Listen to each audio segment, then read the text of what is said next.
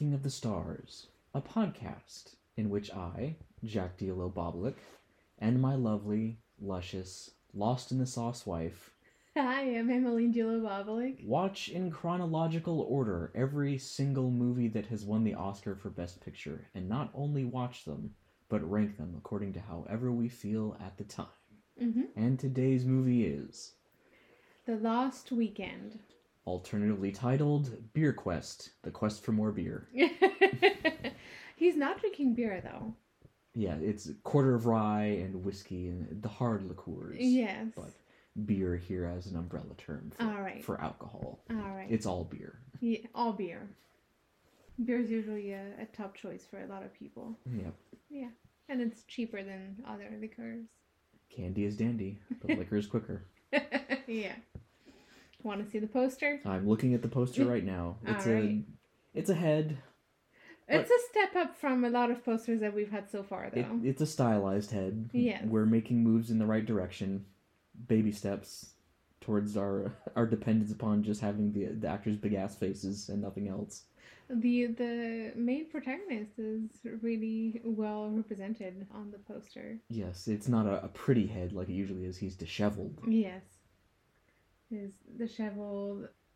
The- I don't this this is the first poster to me that kind of gives me an idea of what this movie is about. Yeah, it's very thematically in keeping with the movie. The title, The Lost Weekend, is in big red letters on a book because it, uh, the main character is a writer, and you have his brother and love interest on one side, uh, and the love interest is holding out a hand to him while he's slouched over in a drunken stupor in the bottom, Yeah. and then Gloria on the side. Oh, she's only in the movie for like five minutes total, probably. Yeah.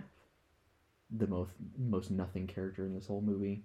Yeah, I like that it has, you know, we it's mostly I guess supposed to be against a a dark sky and there's some clouds and everything. Yeah. It, it looks nice. the literal fog representing his mental fog. Yeah. Yeah.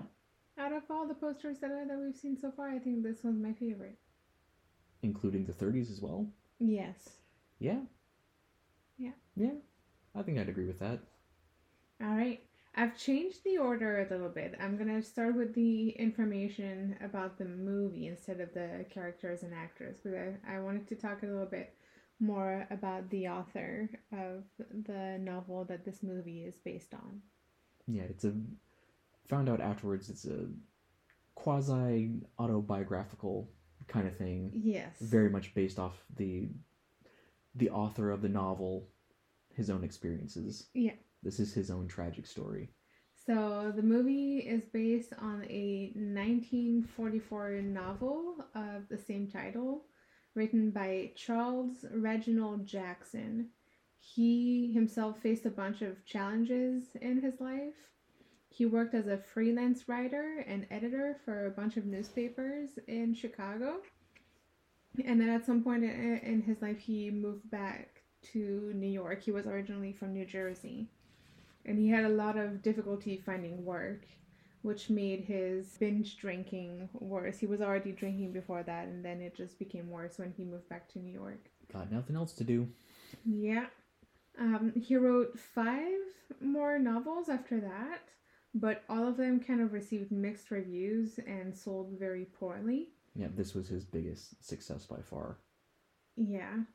And because he faced less success with his other novels, and the fact that he was also struggling with his sexual identity as a bisexual man, all contributed to his alcoholism.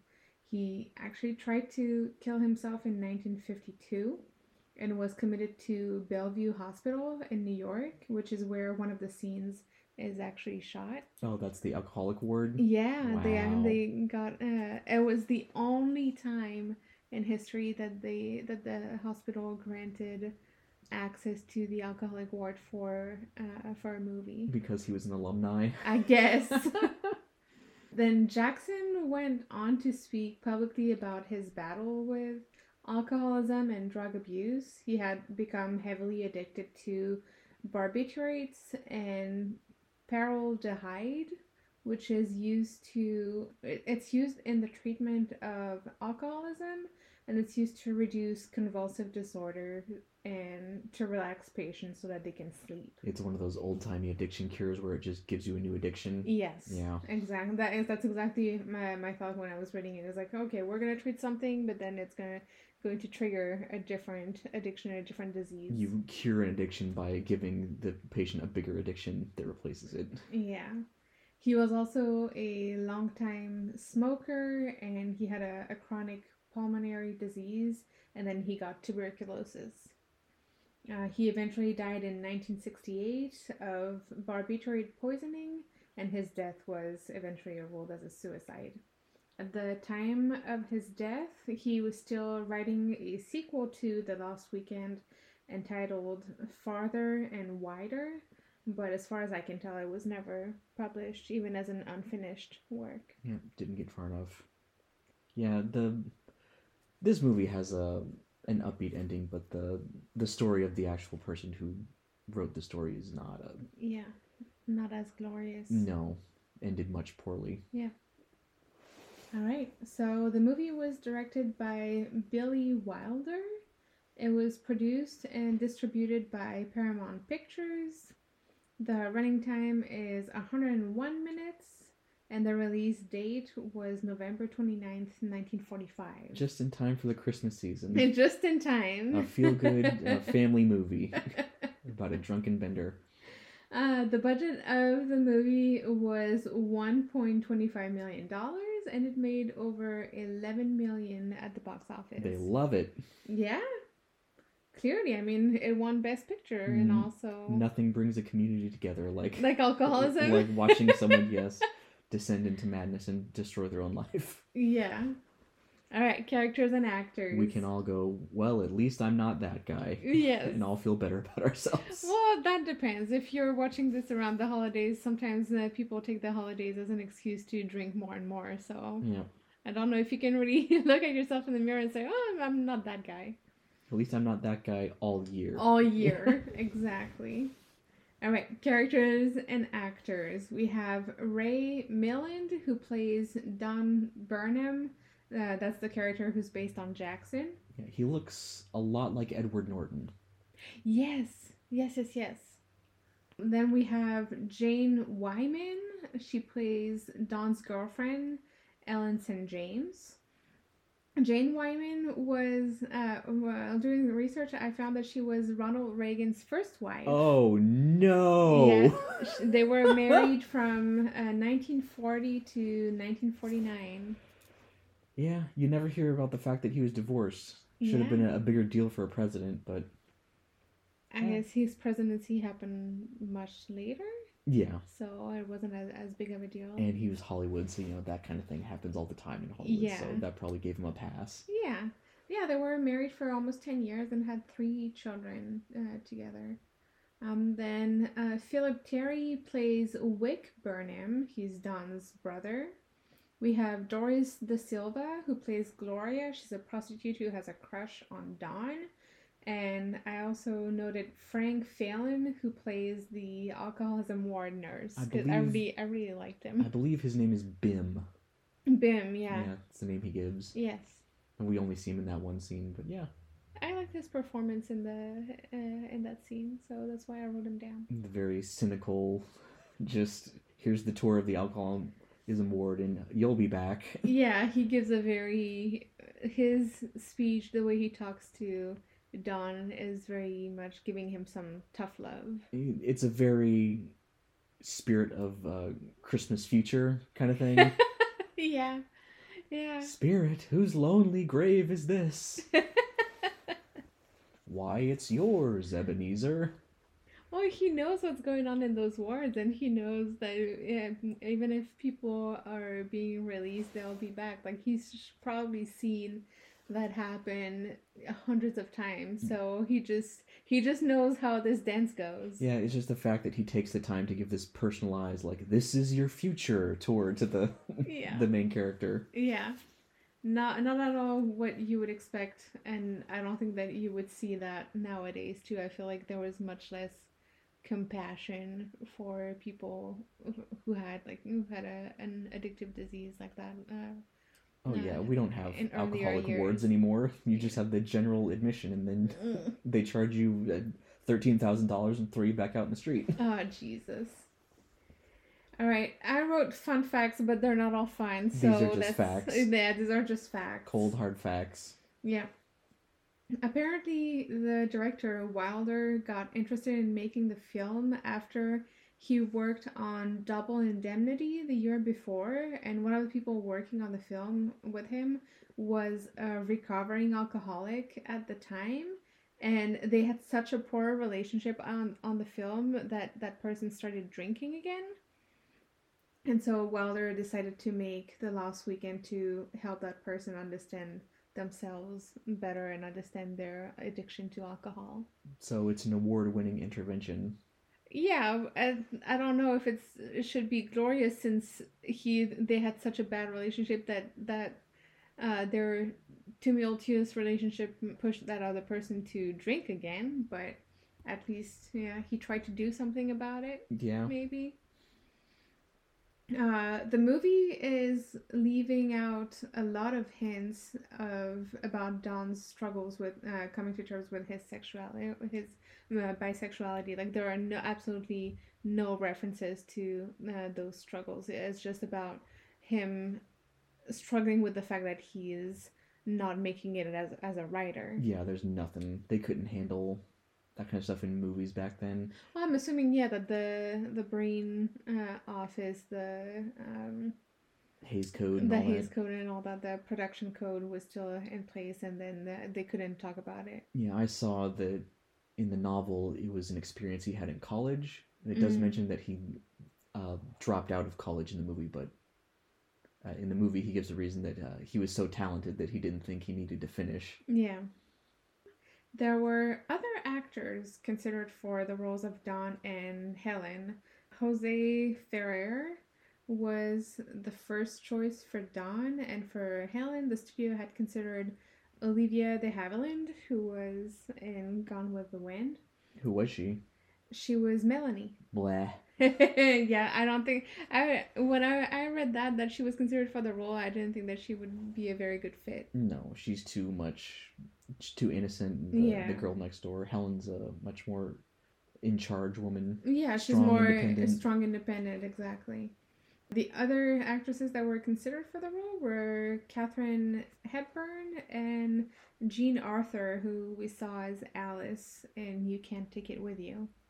Jean Arthur, I feel like she could have done a good job Yeah. with this role, Yeah, but I'm she'd have been okay with it. Yeah, I'm happy with uh, uh, I'm happy with the actress in the in this movie. Uh, most of the movie was shot at the Paramount Studios in Hollywood, but they did shoot some of the scenes of Don walking in the streets of New York in New York for more realism. And apparently, Wilder had decided to have hidden cameras to capture uh, a lot of different angles of Milland walking amongst real pedestrians in the city. It didn't. I find that an interesting technique. Yeah, I bet they can't do that anymore. You have to get release forms from everybody and Yeah. tell them they're on camera. Yeah. Then the movie still has a 97% approval rating on Rotten Tomatoes, uh, with critics writing that, quote, director Billy Wilder Wilder's unflinchingly honest look at the effects of alcoholism may have had some of its impact blunted by time, but it remains a powerful and remarkably prescient film. Yeah. Unquote. Still plenty of alcoholics. yeah. We have not solved that problem, nor will we ever. Yeah, I don't think so, yeah. Nope. That's just a. It's not a. It's not a bug. It's a feature. apparently the allied liquor industries launched a whole campaign against the movie saying that anti-drinking groups would now be vindicated and pushed for- to reinstate the prohibition era We're gonna start that mess again. That's what. That's really what they're campaigning on. yeah they they really thought that the this movie was gonna be uh enough was gonna give enough grounds to uh anti-alcohol groups to uh to push for the uh, to push for prohibition to be reinstated they went as far as trying to bribe paramount and offer the studio five million dollars to buy the film negatives because they wanted to destroy them. Good grief. Yeah, I didn't write down the the name of the person that they hired, but they hired some mobster to uh, go uh, like a gangster The- to uh, go and bribe the studio. The mobsters should want prohibition to happen again. That's what that's their bread and butter. It's what gave them the rise to power. Right. Don't even know their own history. Yep. The movie was selected for preservation by the Library of Congress in 2011. It feels kind of a little bit late compared to when it came out, but Yeah. still. And The last Weekend was nominated for seven Academy Awards that year, including Best Cinematography, Best Original Score, Best Film Editing, and it won four awards for uh, Best Picture, Best Director, Best Actor, and Best Adapted Screenplay. It also won the Golden Palm at the first uh, Cannes International Film Festival in 1946, making it one of only three movies in film history to win both the Golden Palm and uh, Best Picture. The other two movies uh, that did so were Marty in 1955 and Parasite in 2029. Marty. 2019, not 2029. Jesus, we haven't made it to, to 2029 yet. It was one of those future movies. and then uh, the losers bracket for 1945 is as follows uh, we have Anchors Aweigh, The Bells of St. Mary's. By Rainbow Productions. the Bells of St. Mary's is the sequel to Going My Way. Huh. Um, The first one wasn't by Rainbow Productions, was it? I don't believe so. What the hell happened? Uh, then we have Mildred Pierce and Spellbound. Well, those all sound awful. I feel like I know the name Mildred Pierce. I just I don't I don't remember. I feel like it's an actual person. Uh, my grandmother was named Mildred. No. But was her last name Pierce? No. So not about her. yeah, not as many uh, movies nominated for Best Picture that year. I feel like it just it really ebbs and flows. There are years when there's just like four or five, and then there are years on the list where there's almost like ten or more. So Yeah, Slim pickings. Yep. In 45. Yeah. Everybody too busy with the war. oh, I hadn't thought about that. Yep. Yes. All our money needs to go to bombs and planes and whatnot. Buy stamps, buy war bonds. That's true. Don't have time for entertainment. That's true. All right. You ready for the plot? I'm ready. Alrighty. Opening credits on plain fabric background. Did you notice this? It's like they shoved a camera up against an armchair in a, a cheap motel. No, I did not notice that. Yeah, there's absolutely nothing. It's just this really basic beige, like fabric pattern. It's weird how bland it was.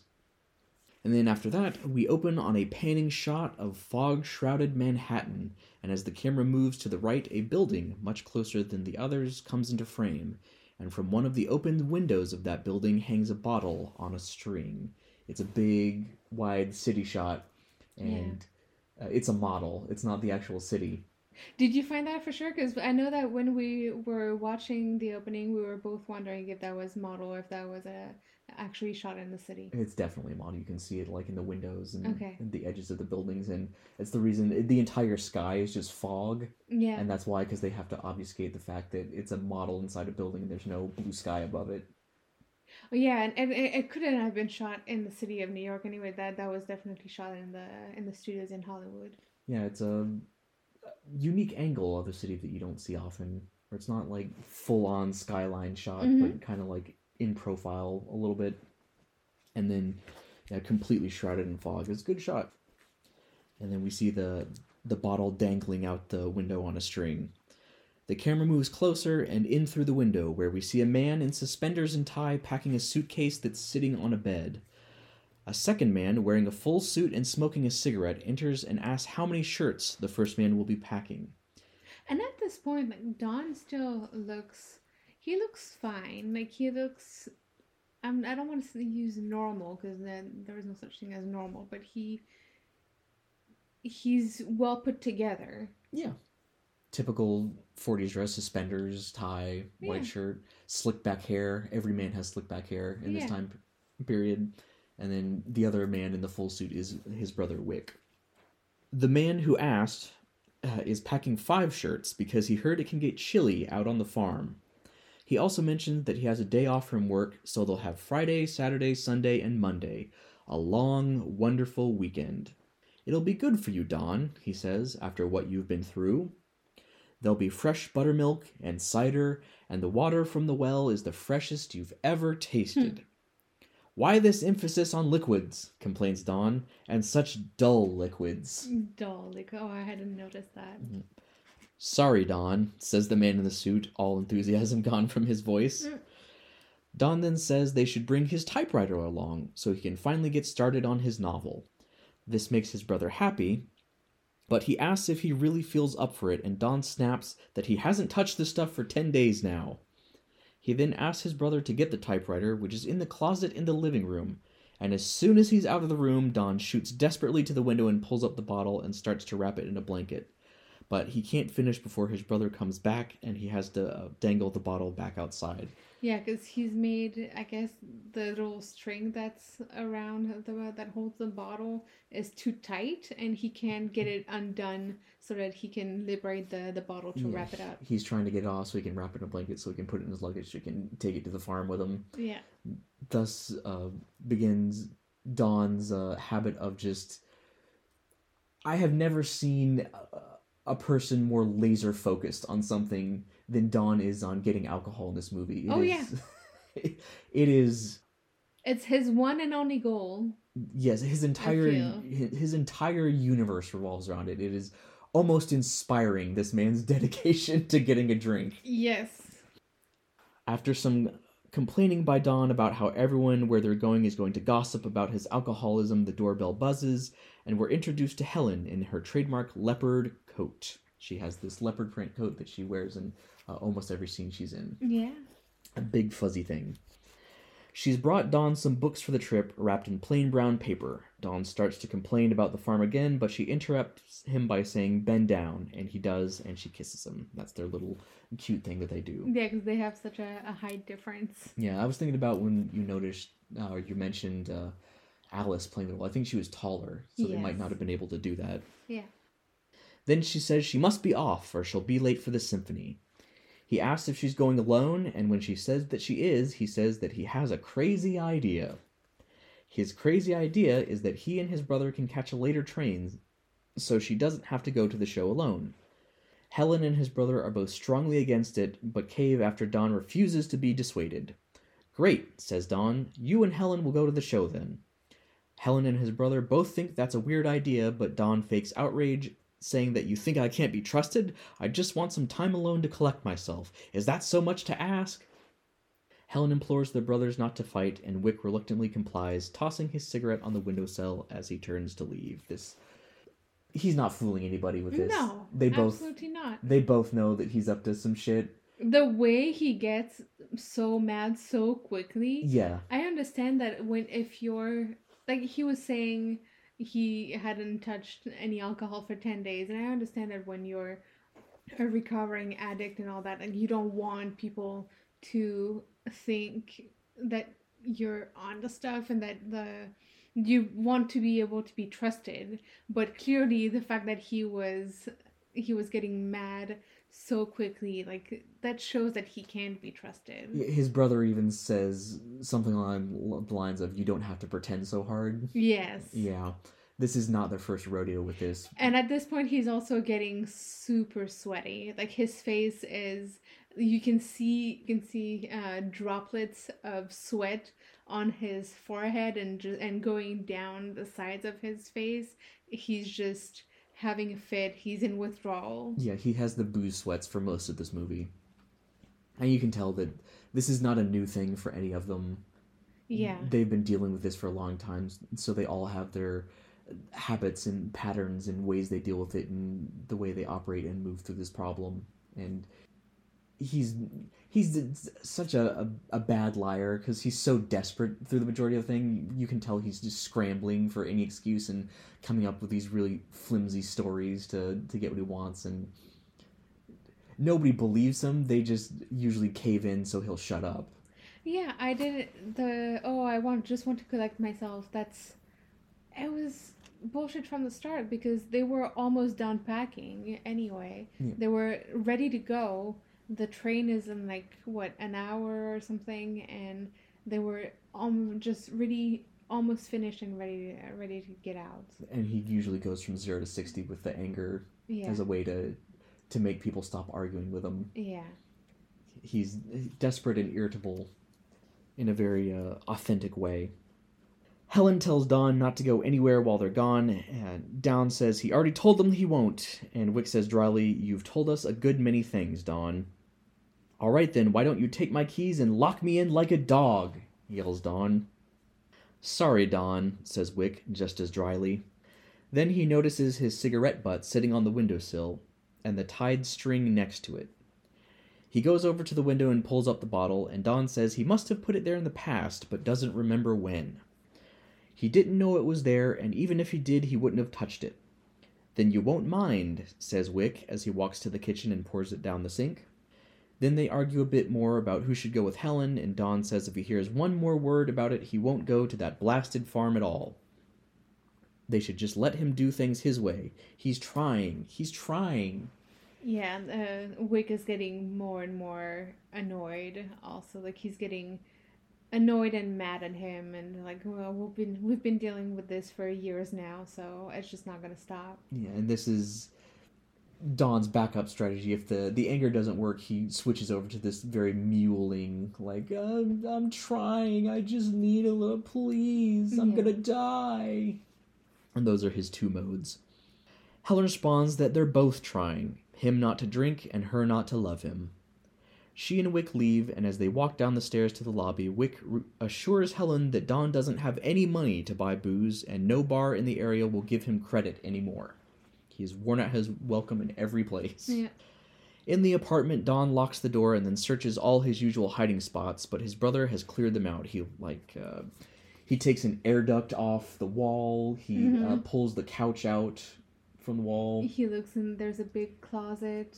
He, even uh, the vacuum is one of his hiding. He tried. He looks I inside. forgot about that. Yeah, the vacuum bag is Oh one of his hiding places, and this is when uh, the music first kicks in as well. We get this Yeah. very uh, tense, almost feels like science fictiony, like UFO music, Yeah. kind of like ooh. Yeah, kind of like supposed to signal that you know he's in a daze and he's just Ye- he's going crazy. Yeah, something unnatural is happening. Yeah. The cleaning lady then arrives asking for payment from Wick. Don tells her he doesn't know where Wick keeps the money. Oh, but she does. Yeah, and she, she does, which is weird. Well, because that's where she she usually gets it. Uh, she has a key. She has a key to the apartment because she opens the door without ha- uh, without knocking on it first. It's locked and bolted though, so she can only get the door like a, open a, a little crack. yeah, but still she has the key, Yeah. which uh, signals that if they're not here, she can still get in and get uh, you know get the money when they're uh, when they're not there. So Uh, he doesn't know where the money is, and she helpfully reveals that it's in the sugar bowl. Uh, Don finds it, but tells her it's not there. He has ten whole dollars to party now. yay, Everything's coming up Milhouse. ten whole dollars in 1945. Yep, get you through a weekend. Yep. Cut to Don entering a liquor store. Two bottles of rye, he says. The man at the counter says he's sorry, but his brother has been in and said he won't pay his tab anymore. Don pulls out the sugar bowl money and uh, snaps, I said two bottles of rye. What brand? asked the man at the counter. You know what brand, says Don. The cheapest. Oh gosh. Yep. He really makes no bones about trying to hide his alcoholism. He's almost like joyous and bragging about it wherever he goes. Like, you know what I want? The the cheapest stuff so I can fucking drown in it. yeah. And you'll we'll see when he gets to the bar like he'll like wax philosophic to anyone who'll listen about uh, why he's an alcoholic and how it's inescapable and yeah, he's really quasi in denial cuz Oh, He- I wouldn't say quasi. He's definitely in denial. Well, he acknowledges the fact that he's an alcoholic, but he's But he doesn't think that It's a it- problem. Yeah, he doesn't think that it's a problem. It feels more like drinking it to him is he knows that other people see it as a problem, but to him it's not a problem. or it's a an inescapable problem and uh, part of almost like the allure or charm of him. Yeah. It, it's a part of who he is. Don gets his rye and puts them in a bag, and as he walks away from the liquor store, he buys some apples to place on top of the bottles to hide them. Mm. So he looks like he's carrying a bag of apples down the street. Yeah. Then he walks by two old women and waves hello. After he passes, one of the women leans close to the other and whispers, That's the nice young man who drinks. so his fears about the people at the farm gossiping about him not not entirely unfounded. yes. We see. uh, people know him around. Yeah, well, he, like we said, he makes absolutely no attempt to hide his alcoholism. So yeah, everybody knows. It was a weird phrasing. That's the nice young man uh, who drinks. It's like Well, that's I don't know. It was just a weird way to phrase this. I can absolutely see it back in those days where you know you know somebody beats their wife or their children or whatever. And you're like, oh, he's so nice. He just has this one little thing, but oh well. It's a very yeah. They just shrug their shoulders at stuff like that. Yeah. What are you gonna do? Don's next stop is a bar where he tells the barman he's there to ask for his hand in marriage, and if he's turned down, he'll need a drink to get over it. This is he's very hmm. jokey and jovial about his alcoholism. Yes. The bartender is reluctant until Don shows him he has cash, at which point he pours him a shot of rye. Don lights a cigarette and stares at the glass while the music swells, finally lunging at the glass and downing it in a flash. He's almost like coiling up to spring in the way like a cat does Yeah. when it's hunting something. He's excited and getting tense and like, oh, Yep. I'm finally gonna get it. Here it comes, here it comes, and then just down in one gulp. The bartender moves to wipe away the ring of moisture left by the glass on the counter, but Don tells him to leave it. Let me have my vicious circle, he Yeah. says. Yes. Yeah, a metaphor. Metaphor, but also yeah. That's. I mean, it's. You have visual representation of that vicious circle. Yeah, and then he says something about a circle being the most perfect shape in geometry with no beginning and no end. Yeah. It's a trap. He then asks what it is, and the bartender, uh, uh, what time it is, and the bartender tells him it's a quarter to four. Good, Don smiles. We have the whole afternoon together. Yeah. But let him know when it's a quarter to six. It's very important. Yeah, because then their train is supposed to be at six thirty. Yep. A seductively dressed woman then walks behind Don and tells him it's good to have him back with the organization. This is Gloria, the Mhm. Prostitute, who it's never explicitly stated that she's a prostitute, but it, I mean, heavily suggested. yeah, if you can read between the lines at all, you know what's going on because she's meeting clients at the bar Yes. and, and sitting with men she doesn't know, and Don will ask her about it. Oh, it's a, a friend of a friend of a friend kind of thing, and she'll talk to Don and go, oh, I have to get back to my date Yeah. kind of thing and she she doesn't look like the usual women we see in these movies in this era because the majority of women we see that are function as romantic interests for the main characters look like very innocent like girl next door types Mhm. and i i don't know how to describe her but she doesn't look that way her face is very narrow Mm, Very narrow. Her cheekbones are very high. Uh, Her yeah, her face is. Yeah, her face is very narrow in general, but it, it, she has very accentuated features like her cheekbones. yeah it's very narrow but kind of mousy Yeah. She looks like she could have very uh, contemptuous character. She'd be good Yeah. at playing like the kind that like raises a single eyebrow, and you know that one eyebrow is sharper than any knife. She also has a lot more. Looks like she has a lot more makeup on her face than any of the other women that we've seen so far in, in the movies. Yeah, and her her thing is that she uh, uses slang and shortens words. Yes. Like she says like on the reg instead of regular, and natch instead of natural. Yeah, she also has uh, something else that she says. I feel like it's. She says it's ridic. Yes, for- ridic. Instead of ridiculous. Yeah, and Don even mentions at one point like, "Why do you uh, put our friendship in jeopardy by doing this?" Because he doesn't like it. Yeah. Yeah. I feel like if this was in color, her face would be. She would have like dark hair and uh, a lot of like kind of like white makeup on her face She looked like a clown. and heavily red li- lips. Yep. She looked like Ronald McDonald hanging out in a bar. So she walks by him and says it's good to have him back with the organization. Don then shows off his two bottles to the barkeep and tells him his plan to get them out to the farm. His, his bragging about his alcoholism. yeah, he's gonna put one in his brother's suitcase without him knowing. He's gonna put uh, put another one in his suitcase, and he'll just get uh, get them out without anybody noticing. Like, good luck. Yeah, this is the plan. One bottle is a decoy he intends to let his brother find on purpose to put him at ease. It- That's ridiculous. Yeah, it's a like re- why spend money on it if you're going to let it go down the drain? Because, well, his brother knows he's going to find one, so you let him find the one, and then his, his nerves are soothed, and you sneak the other one into the farm. Ah, that's a waste of money and, and alcohol. Uh, while the other will be in uh, the brother's suitcase, Wick's suitcase, the last place he would expect. Yeah, this is a flawed plan because he's not going to look in his own suitcase. Like, I, I'm with you at the halfway point. the the red herring bottle, cool, I get it, smart play. The putting the other bottle in the brother's suitcase. How the fuck are you gonna get it back out without him noticing? And also, that would add extra weight to the suitcase. Like, that's not something that you don't notice. Yeah, you really lo- lost me at halftime with this one. The bartender suggests that maybe he should just lay off the stuff, and Don says he probably will. He just wants the comfort of knowing it's there. He can't be cut off completely. Uh, the bartender says he knows a lot of guys like that. They have a, a bottle sitting on a shelf without even a corkscrew to open it. I mean, there's other ways to open a bottle. I've done that before. I, I was stranded in Ohio one Christmas, and all I had for food that night was some charcuterie, bread, and I had a bottle of wine in, in my in my apartment. And uh, all I had to open it was a pair of scissors. Where there's a will, there's a way.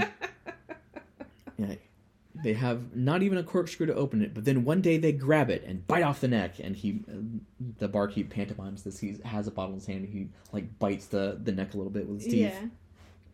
Uh, Gloria then approaches again and tells Don how handsome he is. Don invites her to dance, but she has a, a client at the moment. She's free later though, but Don has to go to the farm, so maybe some other time. She walks away, and Don asks for another shot. The barkeep says he should slow down, and Don wonders if he doesn't approve of drinking.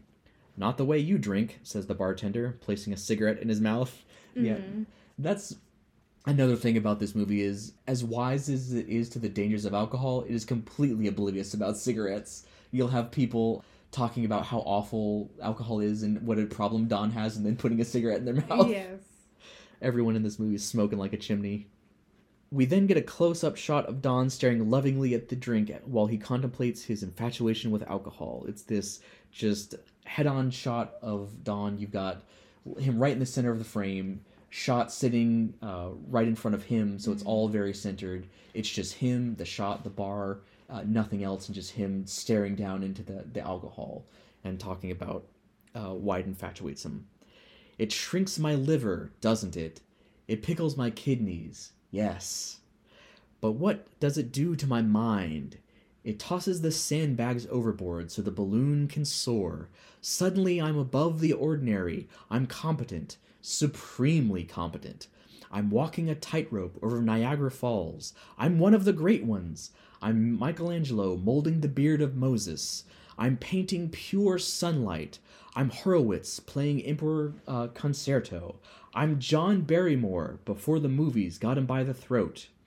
And out there, it's not Third Avenue any longer. It's the Nile, and down it floats the barge of Cleopatra. Uh, close up of the bar in front of him, where there are now six circles Yeah. instead of one. That was a good. It was a, a really good speech. I feel like it, it. He said it with a lot of conviction and and emotion in what he was saying. It's it. You can clearly hear the supposed writer. Yes. You know. I was just thinking that too. that there's a lot of, of fiction where people are supposed to be writers, but they're not. You can tell they're not. They're just Yes. pretending to be writers. This, he actually f- has the chops. He has the chops. He has the uh, cultural references. He's you can see you can see that he's a, a man of culture and that he's got the words to you know to uh, put behind what he feels. Yeah, he's a wordsmith, Yeah. and he uses he uses his talent to sit at the bar and like wax philosophic about why he's an alcoholic. yeah. Very true to life. A lot of uh, famous authors are incredible alcoholics, so Yeah. This movie feels very authentic Yeah. in its treatment of uh, both the dangers of alcohol and the appeal of it, and why people get so addicted and dependent upon it because it it makes you feel like you understand more. And yeah, also that line about John Barrymore, who is the Baron in uh, Grand Hotel, Yeah. just taking pot shots at uh, current celebrities. I think that's the the first like uh, first reference that we've had. yeah first Yeah. reference to um, con- what would be uh, concurrent Yeah, stars and contemporary. contemporary. Yeah, that's the Yeah. word I'm looking for. Yeah, talking shit about the Baron. What the hell, man? Back in the apartment, uh, Helen and Wick have returned from the symphony, and Helen is mentally going over a list of bars that Don could be at while Wick prepares to leave. Helen tells him he can't go because she has to work all day Saturday and Sunday, and Don can't be left alone. He might get run over by a car or fall asleep with a cigarette still lit. He doesn't know what he's doing. If it happens, it happens, says Wick. He's been doing this for six years now, and he's had his belly full. Helen tells him he doesn't mean that, but he insists that he does. It's terrible, I know, but I mean it. Who are we fooling? he says as he stands by the door. We've tried everything. We've reasoned with him, we've babied him, we've watched him like a hawk, we've tried trusting him. How often have you cried? How often have I beaten him up? Scrape him out of the gutter and pump some kind of self respect into him, and back he falls. Back in every time. He's sick, says Helen. If there was something wrong with his heart or his lungs, you wouldn't walk out on him. He needs our help. He won't accept our help, replies Wick. He wants to be alone with the bottle. It's all he cares about. Why kid ourselves? He's a hopeless alcoholic. Yeah, I understand what she's saying here, but I feel she's giving the wrong examples. Like when she's saying if he had something wrong with his lungs or his heart, you you wouldn't leave him. But the difference is that I understand that alcoholism is a disease as well, but it's I feel like for most most people would think that it's a disease that you choose to Well, have not instead choose of that it's a disease that you have to actively like fight against. yeah. And if you're not fighting it, then it overwhelms you and on some level, yes, you are allowing it to overwhelm you. yeah. So, yeah, you see, this again feels really authentic about, you know, the loved ones and family members of Yeah. having to deal with someone who's an alcoholic. About they want to help them, but they don't know how, and they've tried all these different things, and Helen still has hope, and Wick is giving up, and just the the frustration and the helplessness. Well, yeah, because Wick is frustrated also because he's Don is living with him. Don doesn't have a job. I don't think they're living together. I think he's just supporting him. I think that's Don's apartment, and Wick just oh, shows. I thought that they, it was both of their apartment. I I I, thought that they they lived there together. I don't think so.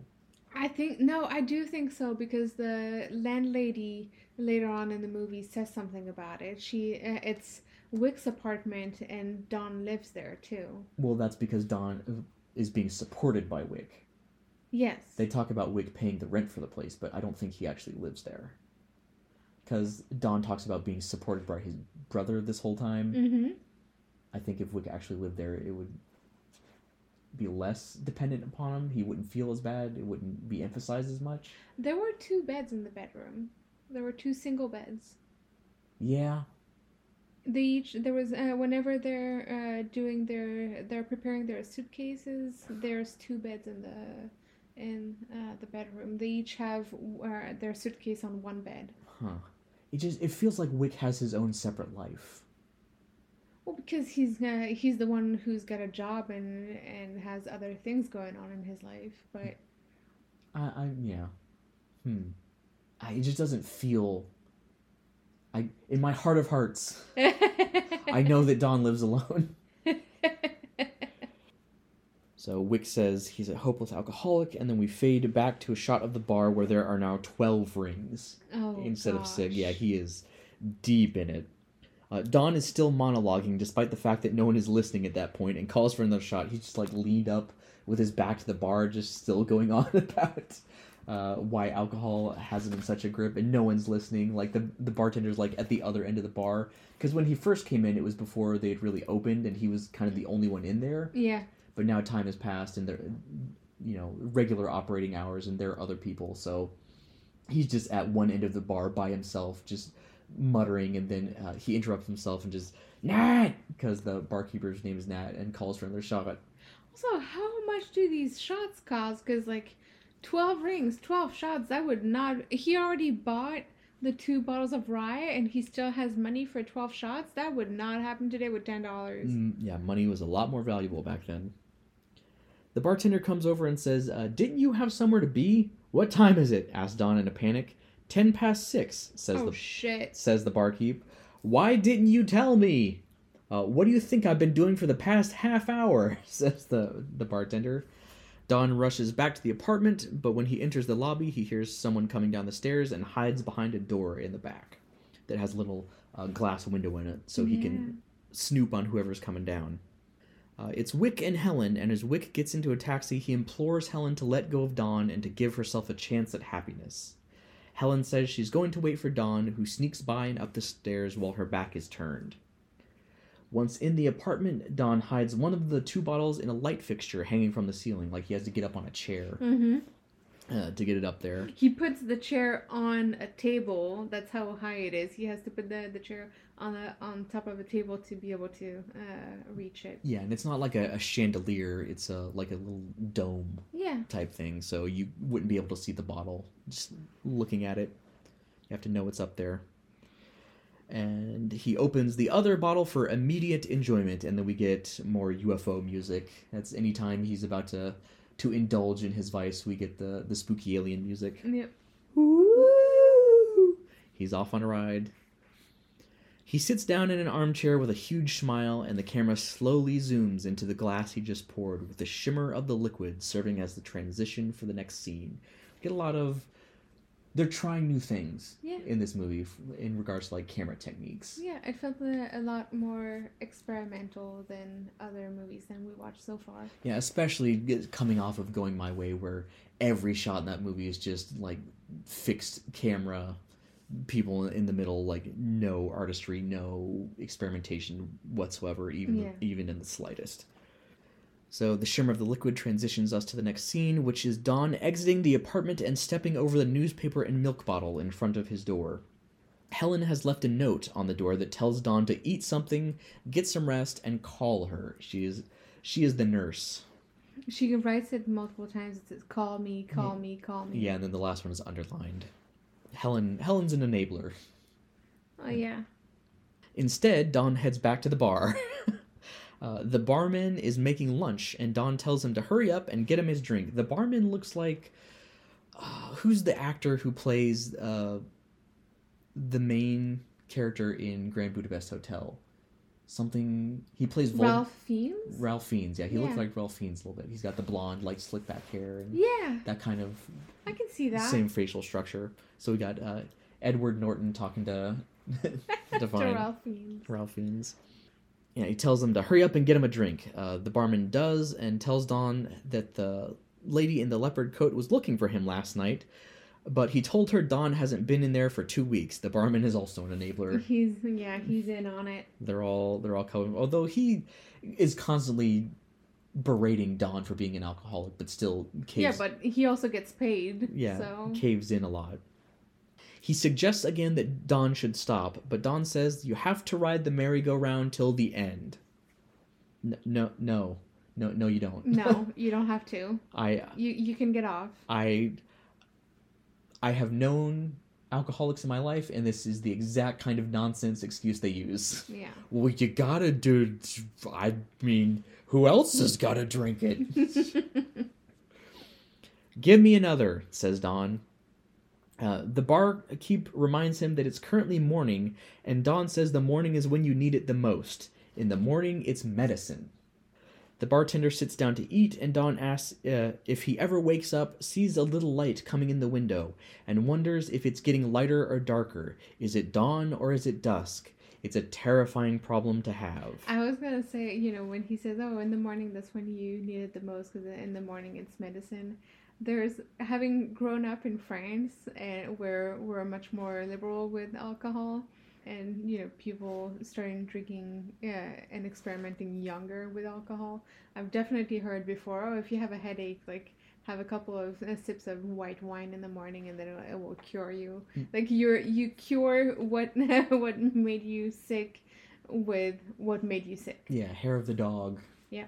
It, yeah, you your system is uh, screaming from the lack of alcohol, so you you throw it a bone and give it some alcohol, and it Yep. makes the pain go away. And this this comment about waking up and know, not knowing if it's getting lighter or darker that that hit home for me because Yeah. yeah, I I have never been an alcoholic, but I have had depression, and there's some overlap there where you know you stay in bed too long, and then Yeah.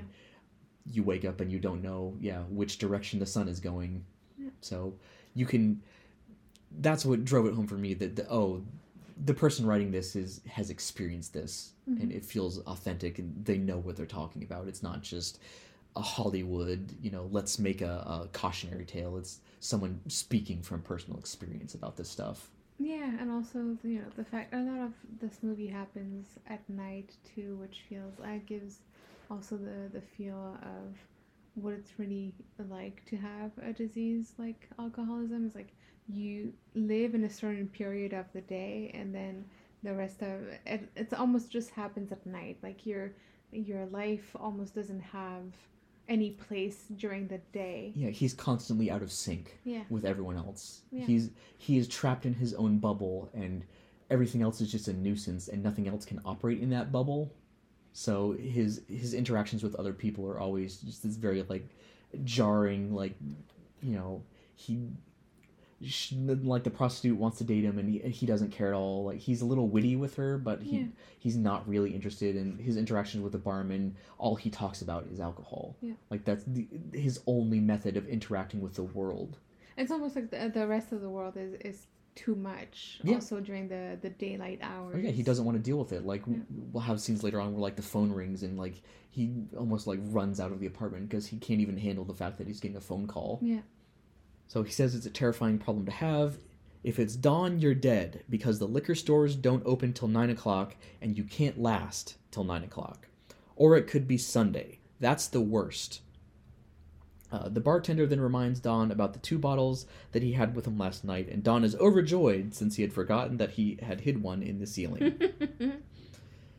Then uh, Gloria comes in and flirts with Don some more, and he tells her he'll meet her at 8 that night to see Hamlet together. Gloria leaves, very excited, and the barman tells Don it's shitty of him to lead her on like that when they both know he isn't really going to take her out. And what he's doing to the other lady is rotten too. How did a high class girl like her ever get mixed up with a bum like him? That's actually what my novel is about, says Don. A horror story, Confessions of a Booze Addict, the logbook of an alcoholic. It will be titled The Bottle, and the first chapter will go like this. Fade into the theater, where a large crowd runs through the lobby, handing off their coats and hats, and we see Don sitting in the audience watching the opera. It's just this flood of people coming in, and it's not like a, a queue or anything. They're just as they pass by the coat check, they're just handing them off. There's even people like going through the crowd, just Yeah. getting coats and hats from people. Oh, before he sits down at the opera, he uh, puts a bottle of rye in his uh, in his coat that he's getting checked. Yeah, puts the bottle in his coat, and then the coat gets taken. Yeah. So, sitting in the audience watching the opera, and he's starting to feel the need to drink. And as uh, drinks are poured for the actors on stage, he begins to sweat and squirm in his seat. It's just, yeah, all these people in uh, very fancy Victorian outfits, like powdered wigs and the big ass like hoop dresses and all that. And Yeah. and they're singing, but there's also uh, an actor who uh, is playing the role of a servant Yeah. who's just going around with a tray and just pouring everyone They're having champagne. It looks like. just pouring everyone a glass, and uh, Don's eyes are just glued to the bottle as he goes around and pours everyone a drink, and he just starts to sweat. Yeah. Uh, the urge intensifies, and as the actors all line up and raise their glasses, uh, they all transform into Don's hovering coat on the stage. Another next level of special effect. Yeah. We haven't seen a yeah, a special effect like this before Mm. where it's uh, transposing some other object that's not there and duplicating it. It's just a line of coats Yeah. just floating above the stage. It felt very modern Yeah. to me. It, I was definitely not expecting that from a, a 1945 movie. Yeah, it was a surprise. They're trying new stuff. Uh, Don has remembered there's a bottle in his coat pocket. We even get like a the the pocket of one of the coats becomes transparent and you can see the bottle inside. So Mm. effects on top of effects. Uh, he gets up and goes to the coat check, uh, but there's been a mix-up and Don receives a leopard print coat. His own coat is too generic to be easily found, and he isn't allowed to go back and look for it himself, so his only option is to wait until the end of the show for the person who owns the leopard coat, uh, who will be given Don's coat, and so they can change. He has this protracted argument with the, the man at the counter where he Don's getting very agitated because he needs his booze and he needs it now. God damn it! So like, just it's a coat. Just go back and look for it. Well, there's so many coats here. Well, then let me go back there and look for it. That's against regulations, sure. We we have to have regulations or else we're lawless. And you know, Don's like almost jumping over the counter at this guy. And the guy is like, you know, like a, an annoying clerk with his little glasses, and he wags his finger. And Yep. I need my coat, and then the guy says, "Well, as far as I'm concerned, sir, this is your coat," and he gives him the the leopard print one. Also, this is a very flawed technique, I think, because he definitely Don got the the wrong number, the wrong ticket for his code. But who's to say that other tickets didn't get mixed up? And who knows who's gonna uh, who knows who's got what ticket and if he's ever going to get his uh his coat. That's it. Just didn't. It felt very flawed. The the assumption that uh, that whoever those the- are the exact tickets that got Yeah. mixed up. Yeah, it's a logical leap, but it works out. So Don sits and waits in the lobby until finally the crowd comes out, and after everyone else has their coat, all that remains is one woman holding a man's coat and derby hat. Don walks up to her and complains about how long he's been waiting, takes his coat, and snaps a terse goodbye. The woman calls him back because he forgot his hat, and then she calls him back a second time because he didn't give her her umbrella, which he chucks at her feet instead of walking back to her. Oh, my umbrella! And he just throws it at her, and it she makes no move at all to catch it, so it just lands with a thud at her feet. Asshole. Yeah, he's being a real dick. Uh, she gives him a sarcastic thanks, and he sighs and walks over to pick it up and hand it to her. She tells him he's the rudest person she's ever met and asks what's wrong with him. Uh, that surprisingly leads to a friendly conversation about how long she's been in New York and what she does for work, which leads him to revealing that he's a writer and asking him if she'd uh, like to go to the next show with him together. He skates by because uh, he's very handsome. Yeah. A lot of the, the female characters mention how good looking he is, Yeah. so he can get away with this uh, brutish behavior to some extent. I, was surprised that he was being a, a huge asshole. Yes, I would have. If that were me, I would have picked up the, the umbrella and chucked it uh, right back at him. Yeah. He asks to, to go to the show, and she agrees and goes one step further, inviting him to a party she's on her way to. Don declines, saying he has a friend to meet, which is in his pocket. Yeah. Uh, but then he goes to put his coat on, and the bottle falls out of his pocket and shatters on the sidewalk. Helen asks if he always carries booze on him, and he lies and says it was for his sick friend. And then she starts to walk away, and he stops her and says, uh, uh, What kind of party is she going to again? A cocktail party, she says. Uh, invitations still stand? Of course. And then uh, they walk off arm in arm. One of the most bizarre meet cutes I've seen. Yeah, I I wouldn't call it a meet cute. Honestly, it was the quite the opposite for me. But A meet. What, what's the opposite of a meet cute? uh, an awkward meet. A meet ugly.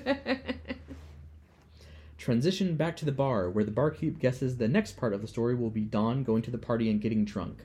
But Don says no, he only drank tomato juice at the party because by that time he was crazy about Helen. Aw.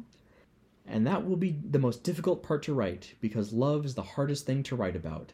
It's so simple, you have to catch it through details, like the early morning sunlight hitting the gray tin spout in front of her house. Another drink, he says. Then he continues with the story. The man and woman are deeply in love now, and she's called her parents up to meet him.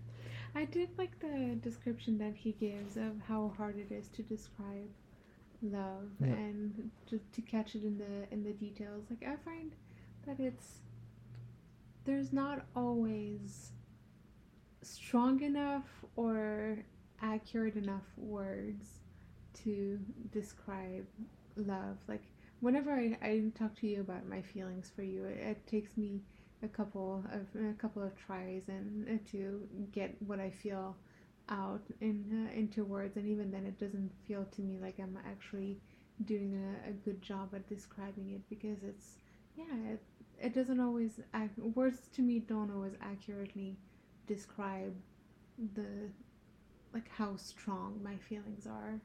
It's hard to encapsulate both the, the simplicity and the depth Yeah. at the same time. And yeah, he does a really good job of it. He has he has the wit and he has the talent. Yeah. He uh, he is a writer. He just needs to write.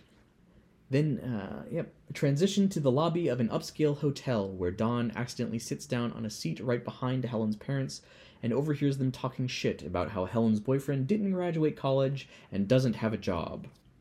This makes Don so anxious that he steps into a phone booth and calls the hotel he's inside of, uh, leaving a message for Helen saying that he'll be late. He, he calls the, the front desk and has them page uh, Helen St. James and call her over to take the call. And he, you can see the front desk from the phone booth, Yeah. booth he's in. So he watches Helen uh, receive the call he has, and he pre- pretends that he's somewhere else and Yeah. he's going to be late. So yeah, it makes it adds another layer of like sliminess and, and being despicable. The fact that he's watching this happen. Yeah, he he gets to be a voyeur for his the trouble he causes a lot, like with the the scene in the stairs where he's hiding and watching Right. Wick and Helen come out, and now this where he's watching. So like, he gets a, a front row seat to like all the the problems he causes. Yeah. I hadn't thought about that. Yeah. Fade to the apartment where Don is laying in the darkness with a glass on his chest. He's on his back on the couch and with just a, a glass of whiskey on his chest. Mm-hmm. Wick comes in and turns the lights on, and Don moans that it's too bright. Turn it off. Ah, gee. ugh." Wick asks why he isn't with Helen and her parents, and Don says it's because he couldn't face all their questions. He pleads for Wick to call Helen and make up an excuse, and Wick agrees. Yeah, Wick is also an enabler, as we see in the scene, because Don will start his mewling and, oh, can't you do it for me? And then Wick will usually do it for him. Yeah. Uh, before he can make the call, though, there's a buzzing at the door. It's Helen, and Don jumps up to hide while Wick scrambles around to hide all the bottles. There's uh, a lot of thought given to the detail of actually having to cover for someone who's an alcoholic in the, this movie. Like, yeah, having to scramble. Oh shit, someone's here unexpectedly. We have to hide all the evidence. Yeah. Uh, Wick then lets her in and makes up a story about Don going to a job interview, and that's why he didn't show up. Probably just missed a train or something, he says. Uh, Helen flops down on the couch while talking about how wonderful it would be if Don got a job, and one of the bottles that Wick hid rolls out from under the couch without Helen noticing. But Wick notices, and he tries to casually walk by and push it back under the couch with his foot. But at that point, Helen sees it, and uh, Wick throws himself under the bus, saying that it's his bottle because he has a drinking problem and he has to hide it from Don. Helen apologizes to Wick, saying it's really none of her business and that she'll go back to the hotel to wait for Don. But before she can leave, Don comes out of hiding, too ashamed to let his brother take the fall for him, so he at least has some sort of moral scruples. Yeah. Some sort of decency. he's not yeah he's not great at hiding it like he he wants people to be there with him and help him on his downward spiral Mhm. but he's never puts that much effort into the cover story Yeah. uh, he comes out and he's clearly intoxicated when he comes out for as much as he drinks this movie you don't see him like stumbling or slurring his words a lot in this movie I mean, at some point you build the tolerance. If you drink that much every day, all the, all day, every day, your stomach builds a tolerance for for it. Like you'll, you'll still feel like dizzy and all that, but at some point, like yeah, you build a, a real high tolerance. Yeah, so this is one of the few scenes where you see him visibly drunk. Yeah. He's leaning against the door frame as he comes out. He goes, "No, don't go, hell. This is not the truth." And Wick even uh, says something lines of, uh, "We should do this later when you're yourself again." Yeah. Uh, he reveals to Helen that he has a drinking problem, and she tells him that it isn't so bad. He's not an embezzler or a murderer. He just drinks too much. It's Interesting that they put embezzler on the same level as murder. Yeah, You didn't. Uh, ca- or the you know embezzler and uh, murderer are things that you go to jail for. Yeah. Right? you you take a, a life or you take some money. Yeah. Same thing. Uh, there must be a reason, and the right doctor could find it, she says. I'm way ahead of the right doctor, says Don. The reason is me, what I am, or rather, what I'm not. What I wanted to become and didn't. A writer. Silly, isn't it? Uh, then we get his backstory. In college, he was considered a genius. You couldn't open the school paper without finding one of his stories. He was Hemingway, and who stays in college when they're Hemingway? He moved to New- New York to write, but his first story didn't sell, or his second, and by the time his third and fourth were rejected, he noticed a thin, clear voice over his shoulder, and it whispered, You're not good enough. How about a couple of drinks to set it on its feet? So he drank, and when he did, he could see the whole sweep of the great American novel, perfectly proportioned. But before he could get it down on paper, it would disappear like a mirage. So he'd drink more to find it again, and then drink again to the disappointment of not finding it. Once he even got himself a gun. He was going to do it on his 30th birthday. Here are the bullets, he says, and he pulls the bullets out of a drawer and shows them to her. It's Yeah. become a, show and tell at this point. That was a, a weird. like, I'm fine with this story, but the here's the bullets, want to hold them? don't don't need that much detail. But then he pawned the gun for more booze. At this point, Wick interjects and says if he can't be a writer, why doesn't he do something else? Because he doesn't have the guts. Most men lead lives of quiet desperation, and he couldn't do it. I've heard the, the quiet desperation line before. I didn't know it was from this movie. I didn't know either. Yeah. He's 33 years old and living off the charity of his brother. He's never done anything and never will do anything. Zero, zero, zero, he says. He tells Helen to turn around and run as far as she can from him. Uh, but she tells Wick to make some coffee instead, and she says she's not giving up because she has a rival for his affection. She's gonna fight and fight and fight. Bend down, she says, and they kiss. Yeah, she asks Wick to make, make three cups of strong coffee. Yeah, yeah, you don't know me. I'm a fighter, so I'm gonna fight. And this, this is another very authentic feeling. You feel Yeah. like all these monologues out of Don come straight from the, the author's experience. It's just him talking through the character. Yeah. And I'm assuming that this is why so many great writers get enthralled by alcohol because they feel it uh, helps their muse in some way, and so they just start chasing that dragon. Well, it's kind of it drops your inhibition, so The words flow more freely. It's Yeah. lubrication. you you know when you're not drunk, when you're just a little buzzed, you can feel a little bit more creative or a little bit more what's the word Fluid, fluid. inspired. Yeah, I guess inspired is the, the word I'm, I'm looking for. You you dare to do more things that you wouldn't do otherwise Yeah. when you're sober. and then it gets to the point where it's a, a crutch Yeah. and you you have to have it or you can't Yeah. and and then you build up the tolerance so you need more and more Yeah, well, Yeah. that's the thing. Like when he says, you know, I, I he keeps drinking more and more. It's like if he had stayed at that stage where he gets a little buzzed and then he gets inspired, then he could have probably written that novel years earlier. But he just kept drinking and drinking and drinking and making it to the drunk and blackouts and all that stuff. So that's that's just not the way to do it. Yep he drank to find it and then when he couldn't find it he drank to handle the disappointment and Yeah. then drank again to handle the disappointment from the disappointment Yeah. yeah, yeah the vicious circle he was talking about Exactly. but helen's not giving up that easy she had her chance to walk away she didn't take it Which I understand that's also a very it also feels like a very authentic uh, reaction from a loved one who wants to help. I'm not sure that it's always. It has good intentions behind it. I'm not sure that it's always The best response. the best response. Yeah, because like we you said, no, Well- we see that she's very much enabling him sometimes too. yeah, it becomes a, a challenge at that point Yeah. for the person who has the addiction. Like, oh, you're not going to leave me. I'll, I'll I'll show you that you are going to leave me by Yeah. you know uh, hitting rock bottom and uh, being as awful as I can. Yeah. It, it- challenge accepted is what. and it can also make if uh, the the person who's who has the addiction or the disease feel like they're not being considered as a person but as something or somebody just to to treat yeah, challenge to overcome. yeah Yeah, all kinds of weird interactions when dealing with ad- addiction. yeah they're just somebody that uh, it can make them feel like they're just uh, seen as somebody that needs taken care of Uh, a minefield of, of toxic habits and power dynamics, and yeah you know, can get very complicated and ugly very fast.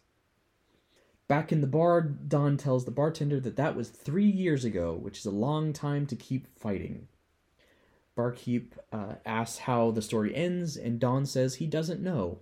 Want me to tell you? says the barkeep. One day that guy will get wise to himself and try to get the gun back, but he'll only have a dollar, so he'll go to the top of the Empire State Building, or for five cents throw himself under the subway. But what if this guy sits down and puts out something good and it snaps him out of it? Don asked desperately. This guy, says the bartender. Not from where I sit. Don jumps up out of his seat and says he'll show him. He's going to do it right now. It'll all be there. You heard it. I just have to sit down and do it. Fade to a close up of a blank page in a typewriter, and the first words being typed The Bottle, a novel by Don Birnam. To Helen, with all my love. I've, I, I've, I've been there though. You you'll see it. I'll just have to sit down and I'll write it. Like Yeah. that this brought me back to my dissertation days Or some days you know some days you strike uh, with uh, luck and you write like five to ten pages. And then the next day you sit down and it's like well I I wrote ten sentences or not even. You'll see. You'll all see. Yeah, this it felt intentional on the the barkeep's part. He's some reverse psychology. Oh thing. for sure. You're not gonna ever do that. I'll show you. Yeah, him and the and the alcoholism ward nurse, they both have the same attitude. They're uh, giving him some tough love. Yeah. Is it saying you uh you don't believe in them, so they'll be contrary and actually put in the effort. Yeah, And so he said that that was three years ago that that thing with her parents happened. So what was the thing that happened that's making them go on this farm trip? I don't think we ever find out. Because I I don't think so either. because I w- thought it might be that, but then rewatching it, like no, that was three years ago, Yeah, and they mentioned it multiple times. It was something that happened like ten days ago, and it was some big thing because they oh after what you've been through, they say that multiple times. Like "Af- go to the farm after what you've been through, it'll be a good way to clear your head. And yeah. and he says, well, I haven't touched the stuff for ten days ever since it happened. And There was one scene, uh, where I thought that it was uh, that it was uh, the accident, the incident uh, ten days ago when he goes to the to the bar, uh, to a re- bar restaurant and then steals money from a woman's purse. no, I thought that that was that for for a minute, but that it wasn't it. Hmm. I we don't know. yeah, I don't think we ever find out what the in- inciting incident is for this whole thing. I wonder if it's well, it probably wasn't because at that point Jackson hadn't tried to kill himself because the the novel was published in 1944 and he had uh, he uh, attempted suicide in 52. So I don't know. I have no idea. That may have been it, and they couldn't mention suicide because of the the Hays Code. Probably. I could believe that. So he writes the the the title and to Helen with all my love, and that's as far as Don gets before he starts to sweat and squirm, squirm, getting up to pace around the room, and finally uh, tearing the room apart, looking for some booze while perilous music plays. Like he doesn't even sit at the typewriter for like two minutes. Yeah. He just gets these two lines down and there's just immediately just starts to sweat and like wipe his brow and huff and puff and then he gets up and paces and then he just can't take it anymore after less than five minutes and just starts tearing the room apart. He finally collapses into a chair without finding any alcohol, but notices a matchbook advertising Harry and Joe's, where good liquor flows. Mm-hmm. Uh, transition to Harry and Joe's, where Don sits alone in a, a little uh, in a booth, but it's a, a booth like along a wall. Yeah. So it's one of those ones where uh, there's multiple tables, but everyone is sitting on the same connected booth, Yeah. just at uh, separate tables. He asks for the check uh, and doesn't have enough money to cover the check, so he slowly steals the purse of the woman sitting at the next table. He orders another drink first to make the, the waiter go away, and then he like slowly slides his hand along the, the booth because it's connected, and Yeah. slowly brings the it's like a little uh, hand purse Yes. kind of thing. It slowly moves it underneath his the edge of his coat, and then puts the coat over it, and then moves it up into his coat pocket. And see, I thought that this was a memory because what be, the transition to that is it kind of like shimmers Yep. and it uh, there's a little bit of like smoke or, or something. So I thought that that was indicating that this was a, a memory. Yeah. But It was just the same uh, like shimmer transition that they used going into the glass. yeah, It means he's drunk. He goes to the bathroom and gets the money out of it, uh, but when he returns to his table, the woman and her date are gone, and get uh, a little bit of racism. Our old pal racism shows up in the bathroom because there's a bathroom attendant yeah, who's a, a black man who's just there to shine people's shoes and like brush them off yeah, uh, before they go back out, and offer them carnations too. that too. So the woman and her date are gone, and then you hear, That's him! That's the man! says the woman's date, accompanied by some of the staff. And there's a whole crowd gathered at this point immediately accuses him. And it, this was like a fancy upscale bar. The first bar he goes into is just like your common, like, neighborhood barfly hangout. Yeah, it looks like an. This one looks like an old fashioned speakeasy. Yeah, this one is an upscale. There's a piano player who's playing music the whole time, and there's people in fancy clothing, and the waiters are dressed up in suits, and Yeah. they bring you your your drink on a tray, and yeah. So uh, after the accusation is made, all the music stops, and there's a crowd gathered, and uh, the man accuses Don of taking the purse, and, and Don hands it over without argument. Another, he never.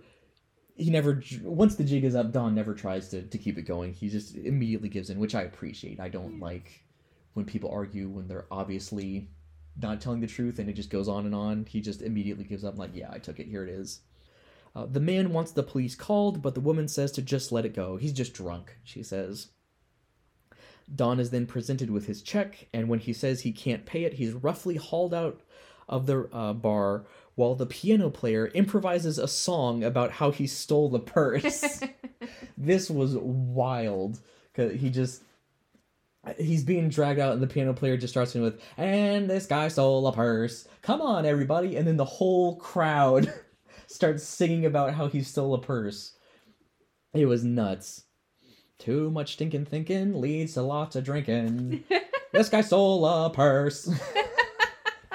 What a fucking wild thing to do after witnessing a crime to just yes.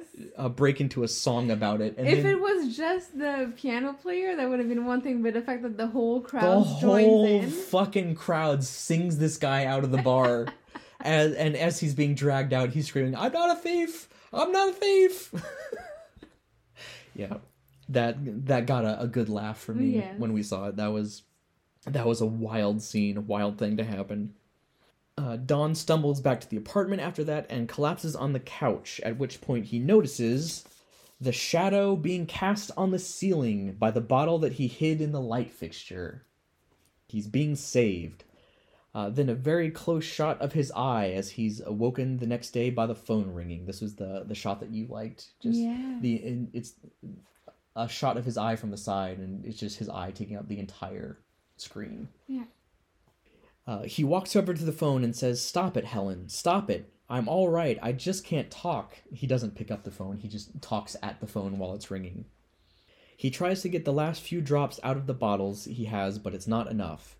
He has no money, so he pulls the mostly blank page from the typewriter and packs up the typewriter to pawn.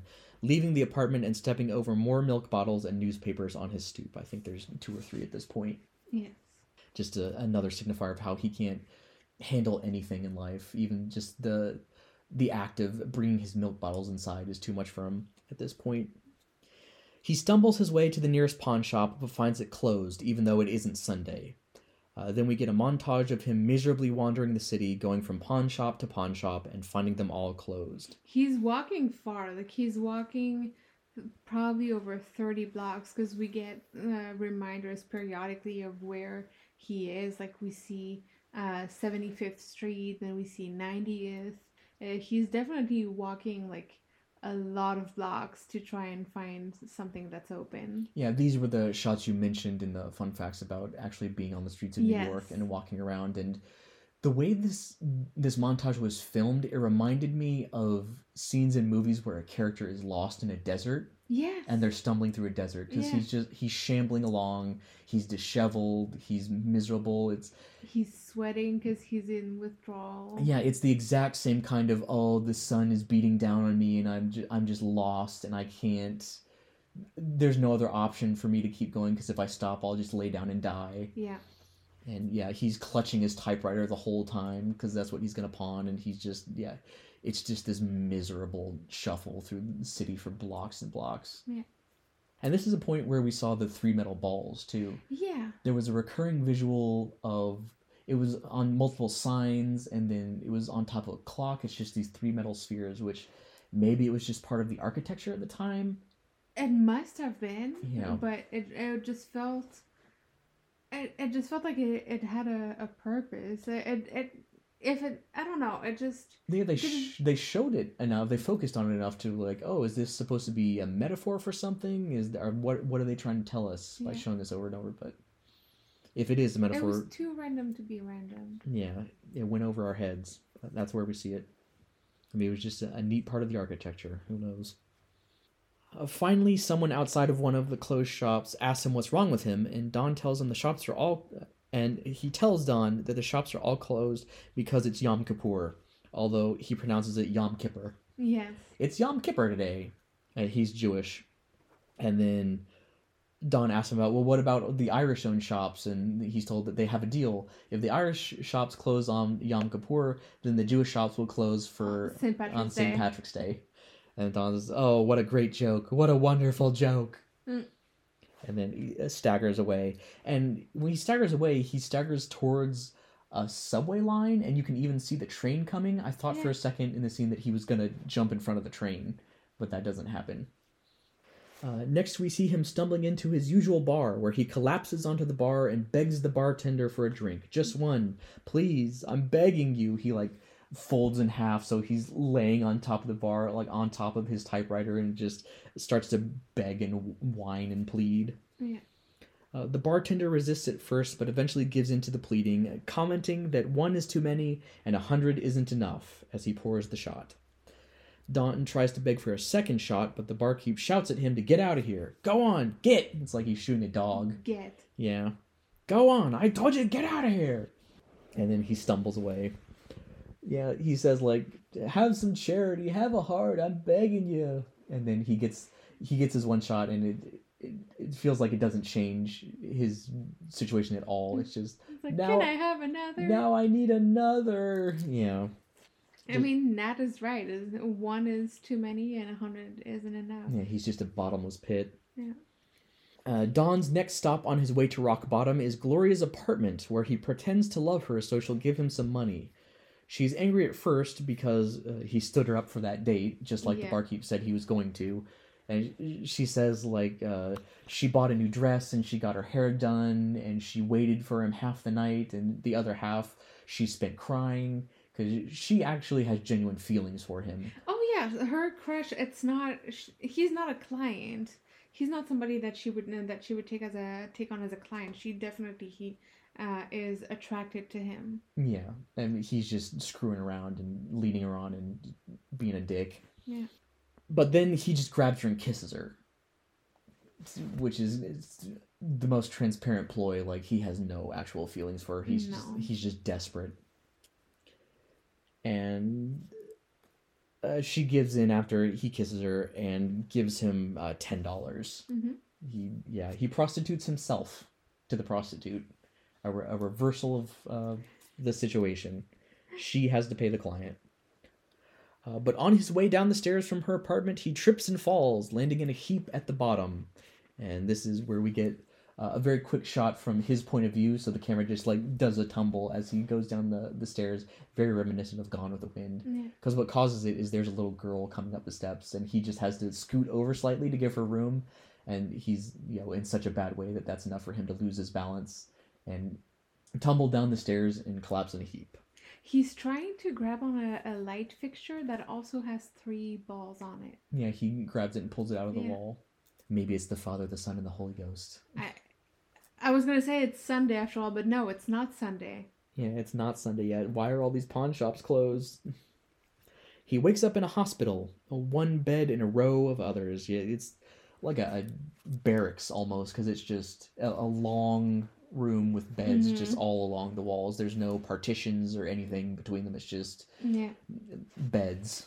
Beds as far as the eye can see. Uh, another patient in a robe stands near the foot of his bed, and Don asks the patient where he is, but the man doesn't respond. He does it several times, like, "Hey, you! I'm talking to you!" And the man just like looks at him and wanders away. A male nurse then comes in and informs Don he's in the alcoholic ward. Why? asks Don. you kidding? says the nurse.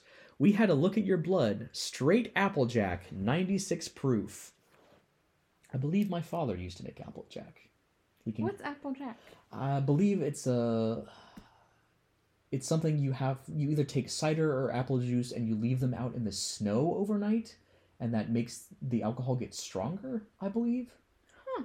And uh, if memory serves, it's illegal. So. The nurse asks for an address to contact someone to pick him up because if they release the drunks alone, they usually head right to a bar and just end up right back in the ward. Mm. Uh, Don insists that he's fine and doesn't need any help. He asks where the exit is and wobbles his way towards it when the nurse points, only to be stopped by the police officer guarding the door who asks uh, if Don has his discharge papers. And, you know, you get more whining and pleading, I'm fine, I don't need him, just let me out. But then he gets pushed back. Uh, Don goes back to the nurse and asks if this is a jail. Half hospital, half jail, says the nurse.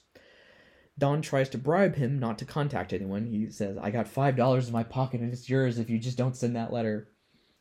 And the nurse replies that his family should be uh, you, uh, should get used to be, uh, getting those messages because Don will definitely be back.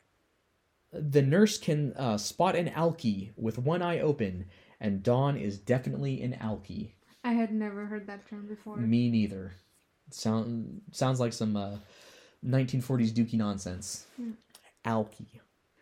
Uh, most of the people there are repeat guests, the nurse goes on. Why, you should have seen the place in the Prohibition days. It was so packed it was standing room only. He says that's how a lot of people got their start, was during Prohibition. Hmm. You're just a freshman now. Wait until you're a sophomore. You know that stuff about pink elephants? It's bunk. What you really see is little animals. Uh, monkeys crawling through keyholes, he says. See that guy over there? With him, it's beetles. At night, he sees beetles crawling all over him. Only in the dark, though. Delirium is a disease of the night. Good night.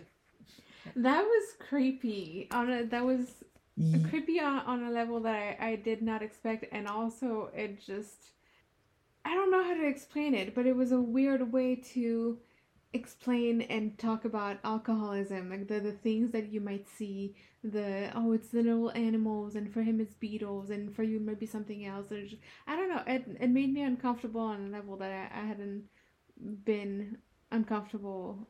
Uh, just talking about alcohol. Yeah, there's a sinister edge to this nurse. You called it tough love multiple times, but it Yeah. Didn't come off that way to me. It feels like he's enjoying himself by tormenting Don I can see that. because he he's taking some sort of sadistic pleasure in that. It really felt like that way to me, where he's just been there way too long. Because he talks about being there in Prohibition days, so Yeah. he's been there multiple decades at this point, and so any sort of sympathy or human feeling he had has just been ground away over the years and at this point he's just he's just in finding what enjoyment he can out of it. I guess. and the enjoyment he's getting is in tormenting the newcomers. Like oh just wait until yeah you start hallucinating and your mind starts to go and you'll be back. You'll definitely be back. He he feels like a an imp in like a one of the circles of hell. And he's like oh the, these are the torments you're going to experience and i'll get to watch kind of thing. Yeah, I could see that. On the other hand, I could also see that as a as just a as a really strong warning like this is how it starts and if you don't stop right now uh, you're just gonna keep coming back and it's gonna get worse. You're gonna keep uh, you're uh, going to start hallucinating and it's just going to go downhill from there. Yeah. And i can see both sides of it the the enjoyment but also the the warning that he's trying to give Don. Yeah you have to you have to have a tough skin if you're to work in that sort of profession or you'll it'll break you right? Yeah yeah it's it, it's an insane asylum right he's just basically in an, an insane asylum at that point because you got there was a, guy in the bed right next to him who's like mumbling and, and twitching when he woke up and then there's the guy in the robe at the foot of his bed who won't even acknowledge or talk to him in any way like Mhm. all the people in that ward are clearly have severe problems to the point where they can't function in yeah normal society anymore I think that even to this day, Bellevue Hospital in New York it, it has a specialty for treating addiction. They got the the drunk tank Yeah. still there. Uh, that night, the promised beetle freakout occurs, and while the guards and nurse are distracted dealing with it, Don slips out of the ward to freedom. The the guy, he, Who sees the beetles? yeah, he his bed is in the corner, Mm-hmm. so he like he pushes himself into the corner and then starts screaming at the top of his lungs, and then ultimately he's like the beetles are coming up over the bed, so he's pushing himself and like standing up against the wall to get away from them. The nurse comes in, the doctor comes in, and one of the doctors, or maybe the guard, leaves their uh, coat on, on one of the beds. Yes. And then Don takes the coat because he's got the same robe everyone else is wearing, so he takes the guard's coat to cover up his hospital yeah. uh, outfit and then scrams while everyone is distracted by the freak out.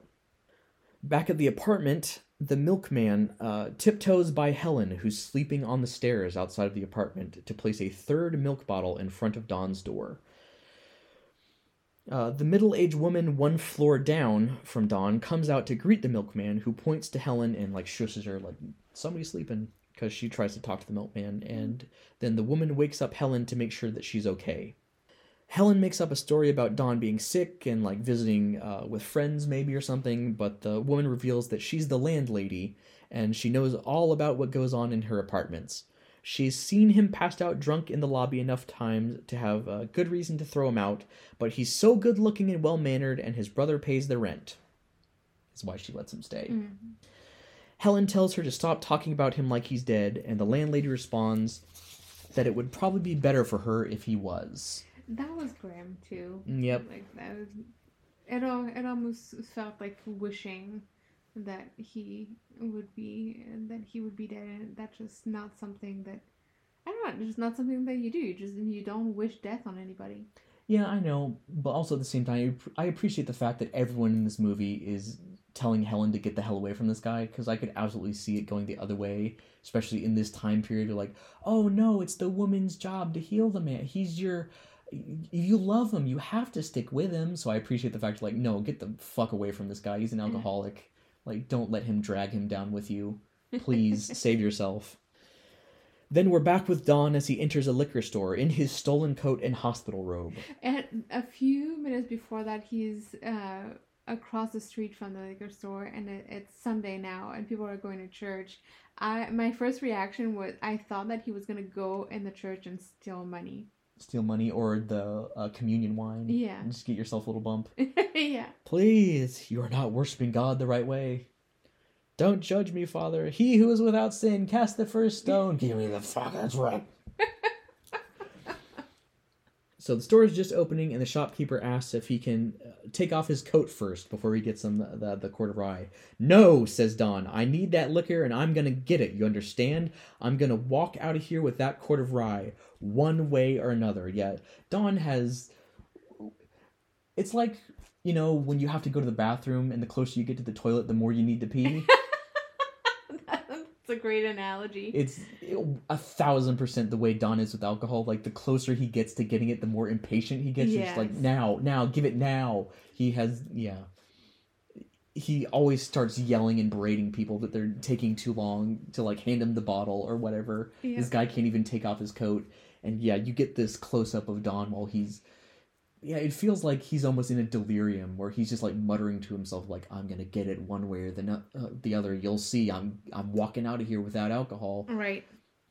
like he's making promises to himself he's not talking to the other person Yo, yeah. and yeah the shopkeeper's getting freaked out but he does give him the booze so he gets back to the apartment which is still torn up from him looking for the booze he did not clean up his freak out after his uh, trying to to write the, Nope. the bottle so it's all still torn up like the lamps are on their sides and there's cushions on the floor and all kinds of stuff like that I mean, it takes too much effort. You need to be sober to to clean the apartment. yeah all he does is drink or pursue more alcohol like that is literally the only activity he engages in Yeah. uh, and he immediately starts to drink his new bottle sometime later the sun has set and Don awakens to the squeaking of a mouse which is poking its head out of a crack in the wall and of course he hasn't turned any of the lights on so he's just sitting in darkness in his apartment and yeah you see a little little mouse poking its head out of the wall it's not it's weird because usually mouse holes are at the foot of the wall but this it's this just one is in the middle. yeah, it's right in the middle of the wall, like halfway up it. Yeah, it's just poking its little head out. Then a bat enters through the window, flies around the room, and ultimately lands on the crack in the wall where it begins to eat the mouse. And, and uh, Don begins to scream hysterically. And for a second, it was so well done that for a second I was like, okay, is this him hallucinating or is he actually seeing this? Like, i- is this actually happening? Well, it's a real mouse. the The bat is fake as fuck. yes. the bat i laughed got a, a good belly laugh out of me because the you can almost see the string and like the wings are just flat and very mechanically just flapping up and down and this was like the level of special effect i was expecting when we watch wings. This kind of goofy like halloween prop that someone with a string is just moving around in front of the camera. But yeah when it lands on the hole and starts to eat the mouse it gets creepy. yeah, creepy and uh, surprisingly graphic because blood starts to flow out of the hole Yeah. and oh, I forgot and that. yeah, trickle down the the wall. It's surprisingly gruesome that scene, and then he also starts to scream in a really realistic way because he'll he'll let out a, a piercing scream and he'll stop and be almost okay for a few seconds. Yeah. Uh, It's like it's it's compulsive. Like he's not actually in control of it. It's it's coming out in the same way that you can't control a sneeze or when you vomit or something like that. He's just uh, having a mental breakdown and then he'll pull himself back together and then he'll fall apart again, all in the span of a few seconds. Yeah. Very yeah, off-putting in in a, a authentic way. A lot of freakouts in movies feel very uh, goofy because you know there's movie freakouts and there's real world freakouts, and this feels much more like a, a real world Mhm. freakout, the kind of freakout you'd see in a, a, a mental institution Yeah. where someone is you know it, it's painful like he he is in pain when he's screaming just because of what's happening inside Yeah. his head the landlady hears the commotion and uh, calls helen on the phone helen arrives but don won't answer the door so helen has to get the janitor uh, who has the master key to unlock the door. We have this scene of him they're like uh, fiddling with the lock and trying to open the door and he falls out of his chair and tries to drag himself on the floor over to the door so he can bolt and lock it and they can't get in but he doesn't do it in time. Yeah. and they manage to get in and he's like leaning up against the door helen enters and helps don up off the floor and carries him to the bathroom but he tries to pull away because the bathroom is close to the wall where he saw the mouse. Uh, after some prodding helen gets him to look at the wall and he sees that it's blank making him realize he was seeing small animals just like the nurse said he would Which I guess uh, was probably also part of the uh, of uh, the freak out is like he knows that that's exactly what the nurse said would happen, and then it actually happens. Yep. The, mm, the spiral is commencing. Time passes and it's raining outside as Don, freshly bathed, comes out of the bathroom while Helen sleeps on the couch. Like he yeah, he has not bathed. I don't think he's even changed clothes No. this entire weekend so far. So he was getting increasingly he had like five o'clock shadow, his hair was disheveled, his clothes were all rumpled. yeah, he, he sweating. Yeah, he looked gross until this point. You could tell that he he's visibly falling apart at the seams. She wakes up in time to see Don picking up her leopard print coat and walking out of the door and hurries after him. She like calls down as uh, he walks down the flight of stairs, Don, Don, but he he doesn't even look back or respond in any way. He just keeps going. He's on a quest. Yep, yeah, laser focus, a point A to point B. She catches up with him as he exits a pawn shop and she asks for the pawn ticket. No scene, please, replies Don. You couldn't have taken my bracelet or my paycheck. It had to be that coat, she says. You mean the one that brought us together? Stop being sentimental, says Don. And neither one of them ha- have an umbrella, so they're just standing in the rain Yeah. having this conversation. Helen assures him that she has. It's over. It's dead. She just wants her coat back. She thought that there was a core under all his problems, and she sees now that that core is a sponge, and he'll do any ruthless, ugly thing to fill it. He can get as drunk as he wants for all she cares. This is.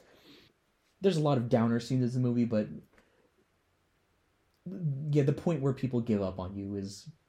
Yeah, bleak. Well, especially his brother has already given up. He's left the. He's literally left the movie, left the the apartment. He's been gone this entire time, and then the the last person who wanted to help him, who was there for him uh, the entire uh, the entire time, is yeah, she's done. She's she's had enough.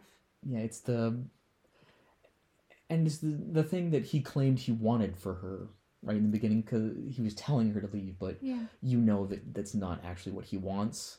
And when people say that, they're act- actually desperately asking people to stay with them no matter what. And she's finally reached her breaking point here. He's finally pushed the last person away. It's a, a bummer of a scene. Don thanks her after she says he can get drunk for all she cares. No, Don thanks her and he walks away. Helen then enters the pawn shop and asks the man at the counter how much Don got for her coat, and is told that Don didn't pawn it for mon- uh, pawn it for money. He traded it for a gun. So the gun that he pawned, and he said that he pawned earlier in the movie. Yeah, the barkeep's uh, prophecy is coming true. One Yeah. day the guy goes to get a gun. Uh, Helen hurries out of the shop, and we fade to a shot of Don writing his suicide note with the gun lying on the table next to the paper. You can see his hand writing the paper and just the gun lying there in the corner. He finishes the note and walks to the bathroom. It's a it's like instructions for his funeral. He says like no flowers please and I recommend a few good jokes. Yes. It's like instructions for his brother. Yeah. So he finishes the note and walks to the bathroom, looking at himself in the mirror and adjusting his tie. Like he wants to look presentable for when he does it. It's really grim. it's grim and at the, at the same time it, it i don't know i've i don't think i've ever understood that because you're if you're planning on killing yourself you know it's going to be a mess like what doesn't matter Especially if you're, doing it with a gun. if you're doing it with a gun if you're going to uh, pull the gun uh, in your head or in your throat your head is going to be gone your brain is going to be scattered all around the floor what doesn't matter if you're well dressed well, he's got a a revolver, and something of that caliber wouldn't blow a whole head off. Like it's gonna make a mess. There's gonna be blood on the wall, but I think his head would still mostly be intact. There'd be a hole in it, but yeah but he'll be he wouldn't have been uh, laying down in a pool of blood yeah, it's it's silly, but Yeah. the whole act is silly. So, Yeah. and he's probably just stalling because at his core he doesn't actually want to do it. So before he can go through with it, though, Helen comes in claiming she's there to get a raincoat. Uh, Don gives her the coat and says goodbye, but Helen stalls some more, saying that she needs a hat too. While Don goes to look for one, uh, she sees the gun reflected in the bathroom mirror. And when he comes back, she tells him there's still some whiskey in one of the bottles that she threw out. Would he like to know where it is? Don says he isn't interested. Helen grabs the bottle out of the trash anyway and pours a glass, pushing Don to drink it, saying she'll even drink with him. She like is trying to push it into his chest to get him to take it. Yeah. Like, come on, don't you want to do it? I'll get drunk with you. I was I was being such a, a silly small town teetotaler before, she says. I, I feel embarrassed. Let's have a party together. Hmm. Don is unmoved and tells Helen it's time for her to go. Why is she trying to make him drink anyway? Because, says Helen, I'd rather see you drunk than dead. Don pretends he doesn't know what she's talking about, and Helen runs into the bathroom and grabs the gun as proof, which Don then wrestles away from her. One of the very rare uh, scenes in a movie where two people wrestle over a gun and it doesn't go off. Yeah. Every time uh, there's a struggle over a gun, I'm like, oh, one of these people's getting shot. I I expected that it was gonna go off and that she would have been shot. Know, but it doesn't. One of the rare cases, he just gets away from her. Nothing happens. Doesn't go off. He tells her she can't stop him, and she asks why he wants to do this. He tells her that it, it's just a formality, that Don Birnam died over the weekend. He died of alcohol, moral anemia, fear, shame, and DTs. I don't know what DTs are. Do you? He says DTs. I have no idea. I have no idea. Audience, help us out. What are DTs? In 1940s parlance, what are DTs? It's one of the things he died of, so it's bad. We know that. Just let me get it over with, he says, or do you want another one of my promises I won't keep? It's too late for me. I wouldn't even know how to start. The only way to start is to stop, says Helen. Quit trying to stall me. What do you expect? A miracle? says Don. Yes, yes, yes. If I could just. begins Helen. But the door buzzer interrupts her. It's the bartender, who's come to return Don's typewriter, which he found floating in the Nile after Don's accident. Helen thanks him and takes it, and then her and Don sit in the main room and argue some more about Don getting back to writing, which ends with her uh, fishing the mostly blank page Don started to write the day before out of the trash and telling him to get everything he's feeling out on paper. To whom it may concern, because it concerns so many people, and she goes to make breakfast. He talks. He's still trying to to push against. Oh, what am I gonna write about? And his usual mewling and whining. I can't do it. It's too late. What am I even gonna? I don't know. So I was just looking it up, and DT in medical talk could be delirium tremens, Delirium. Trim- oh, he's talking about who's that makes sense. hallucinations. DTs, outdated term for hallucinations. Yeah. I learned something today. It feels terrible. And she goes to make breakfast. Uh, we and Don says we have quite the supply of milk, so he's at least self-aware. yes. He's got a, a little bit of humor. That was one of my favorite touches too. How the milk in the newspapers just piled up over the weekend. It was a, a really good visual indication of time passing Yeah. and the situation getting worse and worse. As she pre- prepares uh, breakfast in the kitchen, Don walks over to the glass of whiskey from the trash bottle, picks it up as the suspenseful music rises. He's holding the glass. He's looking at it. The usual UFO. Woo! Something supernatural is happening. And then he drops his cigarette in it. It's the first drink in the whole movie he refuses. Yeah. Giving up both vices, smoking and drinking. Well, he gets another cigarette. Plenty more where that came from. That's that's healthy. it's drinking is the problem. He sits down on the couch and says he's going to put this whole weekend down, minute by minute, starting with when he was packing his, suitcase. But his mind wasn't on his suitcase. His mind was hanging outside the window, suspended just 18 inches below. Out there in that great big concrete jungle, he says as the camera moves back out the window in a Mhm. reverse of the opening shot and pans back over to that model of the city. yeah. And he says, I wonder how many others there are like me. The end. I appreciated how we moved in a reverse of the opening shot for the Yeah. end.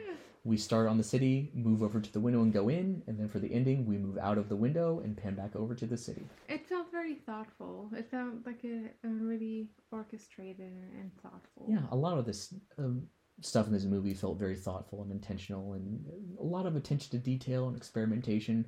I really like this movie. I had some mixed feelings about it, honestly. I didn't appreciate it at first when we were watching it. There's. I believe you said, and I quote, "It's dog shit." As you got up from Yes. the couch. As I got up from the couch, it's dog shit. Fuck and this movie. when they were struggling over the, the gun and he was explaining, you know, oh, I've died this week, and I was like, well, just uh, fucking kill yourself already. I I was ready for this. I was. Ready for this movie to be over. You're one of those people that stands at the bottom of the building while someone's standing on top on the edge and be like, "Do it! No, just because it's a movie. Don't promise me a show and then disappoint." Good lord. Fucking I, no, it would never come to me for to say that to an actual person I in know. front of me. But in entertainment, But in an entertainment setting where it just, I felt like this, the movie was just like dragging for so long. To you me. do get to that shit or get off the pot point. Yeah, never it was getting very repetitive, and, and that's one thing that I, I don't appreciate in movies or in entertainment of any kind. It's I just at some point it's just played out. I 100% agree with you. That's one of the most common complaints I have on this podcast is that when movies are too repetitive and the same shit keeps happening over and over, but for some reason that it this one didn't get repetitive for me. This, Really? yeah,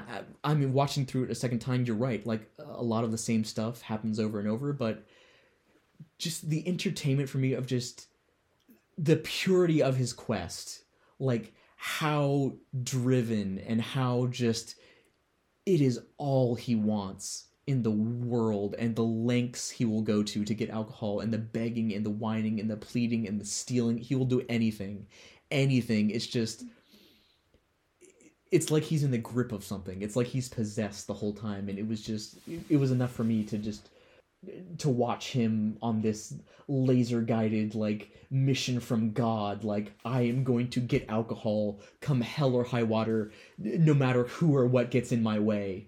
Like we'll go to any lengths. Like that that kept me entertained and the experimental stuff with the camera there's a lot of really good shots in this movie There are a lot of amazing shots. Like that, I know it, it's not necessarily experimental or very technical, but my favorite shot was the close up of his eye. There's a um, a movie called uh, The Diving Bell and the Butterfly that's more modern, and there we get the same close up shot as um, on uh, the protagonist's eyes when he wakes up in the hospital. And it just it's so beautiful. There's something just beautiful about looking at somebody's eyes so close and just being directed by their eye movement. There you see kind of the his eye is moving fast and you kind of see the like the, the panic that he's in when he wakes yeah up Yeah, where am i what's going on it, I don't know how, to, how else to explain it. There's just Mhm. something beautiful and poetic about just being guided by that close up of, of his eye. The eyes are the the window to the soul it's the thing that the the consciousness is looking out of so yeah. when you're looking at someone's eye, you're seeing their consciousness Yeah. being directed. Like Yeah. that is them. They are behind that thing. They are Yeah. moving it. So I also loved the a couple shots when he was in the Bellevue Hospital in the alcoholism ward. There, when he wakes up at night and the guy who sees the beetle is starting to have his hallucinations, uh, you see Don laying down on his bed, and there for a couple seconds he gets this look of I believe it's uh, Jack Nicholson in Silence of the Lamb, but also in uh, Silence of the Lamb? You mean The Shining? I don't think Jack no. is Jack Nicholson in the. That's why I don't remember if it's Jack Nicholson or, or not. Hold on, cause uh, but it reminded and reminded me of some of the like crazy shots. He- from, yeah, because his most iconic crazy face is from The Shining when he busts through the door. Here's Johnny. Anthony Hopkins. Anthony Hopkins. Anthony Hopkins as Hannibal Lecter. yeah, Yeah, that reminded me uh, of some of the some of those shots. yeah. Yeah. And there's one when he escapes too, and he's walking up a, a staircase, and the camera is set looking at the the staircase in profile, so you just get this little view of the city through this like hole in the stairs. Yeah, It's really beautiful. Yeah. Yeah, they did a lot of good yeah cinematography, a lot of uh, neat tricks, like the shot of the city and then zooming over to the building with the, the bottle just hanging out of the building, so that the first thing you see in the movie is the a bottle of alcohol being hidden.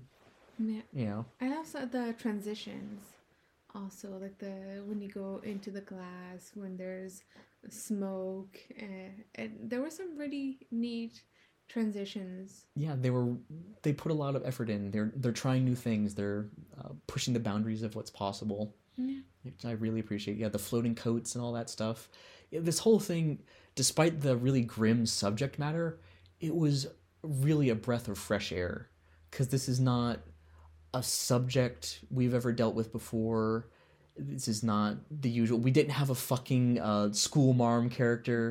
We Yeah. didn't have the busybody. Finally this really felt like it broke away from the, the patterns we've been Yeah. trapped in for a long time. So it was really something fresh and unique and experimental and yeah i i really liked it I appreciated also how authentic the conversations. yeah really felt. really good authentic writing Yeah. felt really it it treated the subject matter with enough uh, dignity and respect and gravitas without getting too ham-fisted or preachy Yes.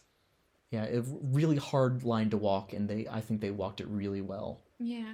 I enjoyed all the I enjoyed all the characters who to me were giving Don some tough love because it's you can see the frustration of the that those people uh, must feel but also it's I assume that it it can be hard sometimes like uh, even if you're frustrated uh, with a situation it can be hard to tell the truth about somebody's action to tell the truth to somebody's face about the, about about their action and to try and wake them up from what they're doing and how they're destroying themselves. yeah you see the the ripple effects it has not only in his life but how it's affecting everyone around him Yeah.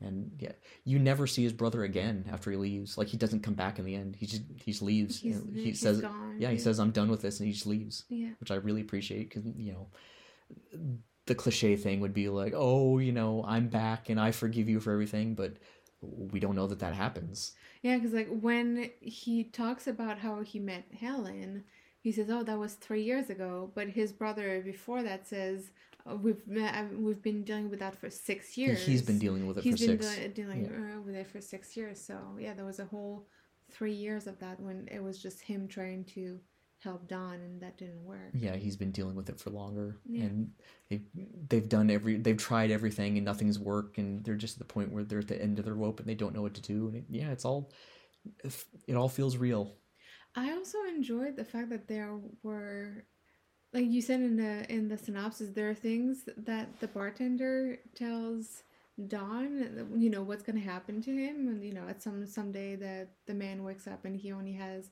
a dollar and he's gonna go and get a gun and all that. I appreciate the little things that are sprinkled here and there in the movie about how his the direction that his life is going to take, and then it actually does, and but by the time it does, you've kind of forgotten that other people have predicted it. yeah And it was, yeah there's no one singular like big intervention Yeah. it's all just these little you know little instances of people being like you should probably stop and Yeah. this isn't going to end well Yeah. which he completely ignores until you know he hits rock bottom yeah, like I said, I felt it felt very thoughtful and very like, well crafted in the writing and in uh, in uh, the shots. I didn't appreciate all the repetition, but there is definitely there's definitely a lot to appreciate about this movie. Yeah, you can tell the difference between when movies like this are written by people who've never had an addiction and by people who are. You just you it lacks a level of authenticity when it's people just talking about addiction who's never experienced it. You can definitely tell this is written by a person who has personal long deep personal experience with addiction Yeah. and all the the trials and tribulations and ways it destroys your life and excuses you make and the depths you sink to. And yeah Don is a very sometimes pathetic sometimes aggressive a mess a mess of a human being. Like and there's there's charm that that pokes through sometimes. Like you can see why people don't want to give up on him because he does have talent and, and charm and uh, oh, he's a wordsmith but also he's just this pathetic drunk who steals and lies and cheats to to get you know the alcohol that he thinks he needs and Yeah.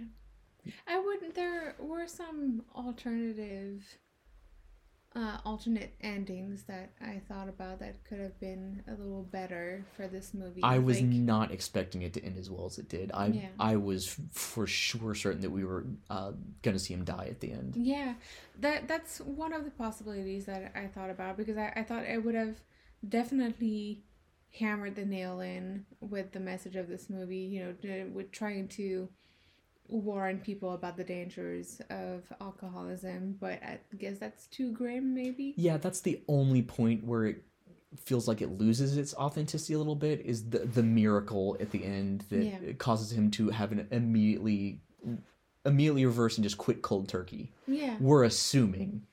But he's even said at other points in the movie that he's quit for small stretches of time. So this could just be that. We don't really have any evidence that this is a, a full breakaway. It's just it ends on a positive note. and it also doesn't feel very true to the movie itself because he only seems at that point he only seems to have some uh, stroke of genius and some inspiration when he's drunk. Yeah. So how the heck is he going to write the book now that he's sober? Yeah. It it didn't feel it didn't feel right. It fe- felt like a very awkward ending. Or if you're going to give us this ending where he's going to write the book, at least have the decency to have a, a flash forward when the book has been written, it's been published, it's a huge success. We get to rejoice with him. Yeah, without the yeah, the confirmation of it succeeding, we're just left on a I mean, he says himself, "Do you want another one of my empty promises?" Like so Yeah. all we're left with in the end is an, an, an, a a promise that we don't know if it's fulfilled or not. Yeah. And then wondering how many other drunks there are out in the big uh, concrete jungle. Probably a Which- lot. That that felt like like the most ham-fisted like finger wagging and and you're there's a bunch of other drunks too and you should stop. Yeah, like you're yeah, you should stop but also don't think I'm the only one. Yeah. Like don't don't blame it on me. Don't uh, don't judge me too hard. There's plenty of other people like one me. one of the biggest problems in America. Almost felt like like statistics should start scrolling by after he says that. If some Yeah. if you or someone you know, call this number. Oh my god. Yeah. Yeah. I had I had a hard time putting it on the on my list because like I said, there I didn't like it the first time. Like right when we finished and watching it, I was like, well, I'm glad I don't have to watch that again. But then the more I thought about it, like you said, there's lots there's so much technical redeeming qualities to this movie. At first, I had put it I had put it between Grand Hotel and Going My Way. So it would have gone to number 16. Or that's where I had put it originally. 16 out of 18. 16 out of 18. So pretty low. Yes. I ended up putting it under You Can't Take It With You. So right now it's sitting at uh, number 11 Between for me between You Can't Take It With You and Mrs. Miniver. got bumped up 5 5 whole spaces. Yeah. Like it's it's really as much as I disliked all the repetition, there's definitely a lot of technical achievement uh, for me in the movie and a lot of like really really great writing. So I can't I can't discard that. Yeah, great writing and the novelty of it really helped for me like we we've been seeing a lot of repetition just in the types of movies we're watching. Yeah. So just to have something new and different was a, a real boon for this for me. Yeah. Let's see my list. I haven't decided where it goes yet. Live on air. All right, it's not better than Casablanca. for no, for sure. I don't think it matches Grand Hotel or Rebecca either. Is it be- it's definitely better than Cavalcade for me. And Cavalcade is my number 5. So Is it better than How Green Was My Valley? is it better than How Green Was My Valley? That is the question we're facing. Man, what a, a comparison of apples and oranges. What what incredibly different movies. Uh How Green Was, My Valley was just a movie about being in a time and a place. It didn't really have a plot and there wasn't really that much cinematography in it. It was just entirely on the strength of the characters and their interactions in that movie. Yeah, I think Lost Weekend is better than How Green Was My Valley All right. for the on the strength of the writing and and having an actual narrative to follow and all the experimental stuff that they did, with the camera, all the stuff they tried. Yeah. so Some- it's your new number four. New number four. Yep. Above uh, How Green Was My Valley and right below Rebecca. So, yeah, number four for me. Top five from are Casablanca. Number one, number two, Grand Hotel. Number three, Rebecca. Number four, The Lost Weekend. And number five, How Green Was My Valley. I really like this movie. 40s have been very hit and miss so far. Yeah. The first, what the first, what three movies? First two. First two. It was yeah. M- Mrs. Miniver was the third. That's where we for our, hit our Mm. first road bump. Then we got Oh Casablanca boy. Yeah. shooting right up to the top, and then we got Going My Way straight back down to the bottom. Yeah. And now here we are near the top again for me at least. Number eleven for you, number four for me. Good stuff. Good Yeah, Pleasantly surprised, and also the closest I've ever been to being correct about our guesses for what the next movie is going to be because I said it was going to be a drug-fueled uh, rampage. Yes. I was kind of right. I talked about alcohol. I thought I thought that it was, I said that it wouldn't be drugs, but uh, that probably it was going to be alcohol. I thought I was going to deal with some gambling though. All right, you get half a point. I, I get half. I get full point. I'm in the lead. yes. What's our next one? The next one is called "The Best Years of Our Lives." That sounds like a soap opera. We might be headed back towards the bottom. yes. Oh boy. I feel I feel so. I feel like it's gonna be a, one of those idealistic feel good movie about probably like a, a group of friends just living their lives as like single people and just going on adventures. I think it's gonna be one of those movies. They all meet when they're young, and then it follows them through their lives as they drift Yeah. apart and then come back together. And some people get married, and some people get sick, and yeah, I feel like it, it's got uh, that potential. yeah. Sounds disgusting. We'll see how right you are next time. yeah. Anything else? Mm, Happy New Year, people, because this is gonna come out in the in the new year. Yep. New year, new podcast. Yep. Yeah. Happy New Year to everyone. See you next time. Yep. Thanks for listening. Bye.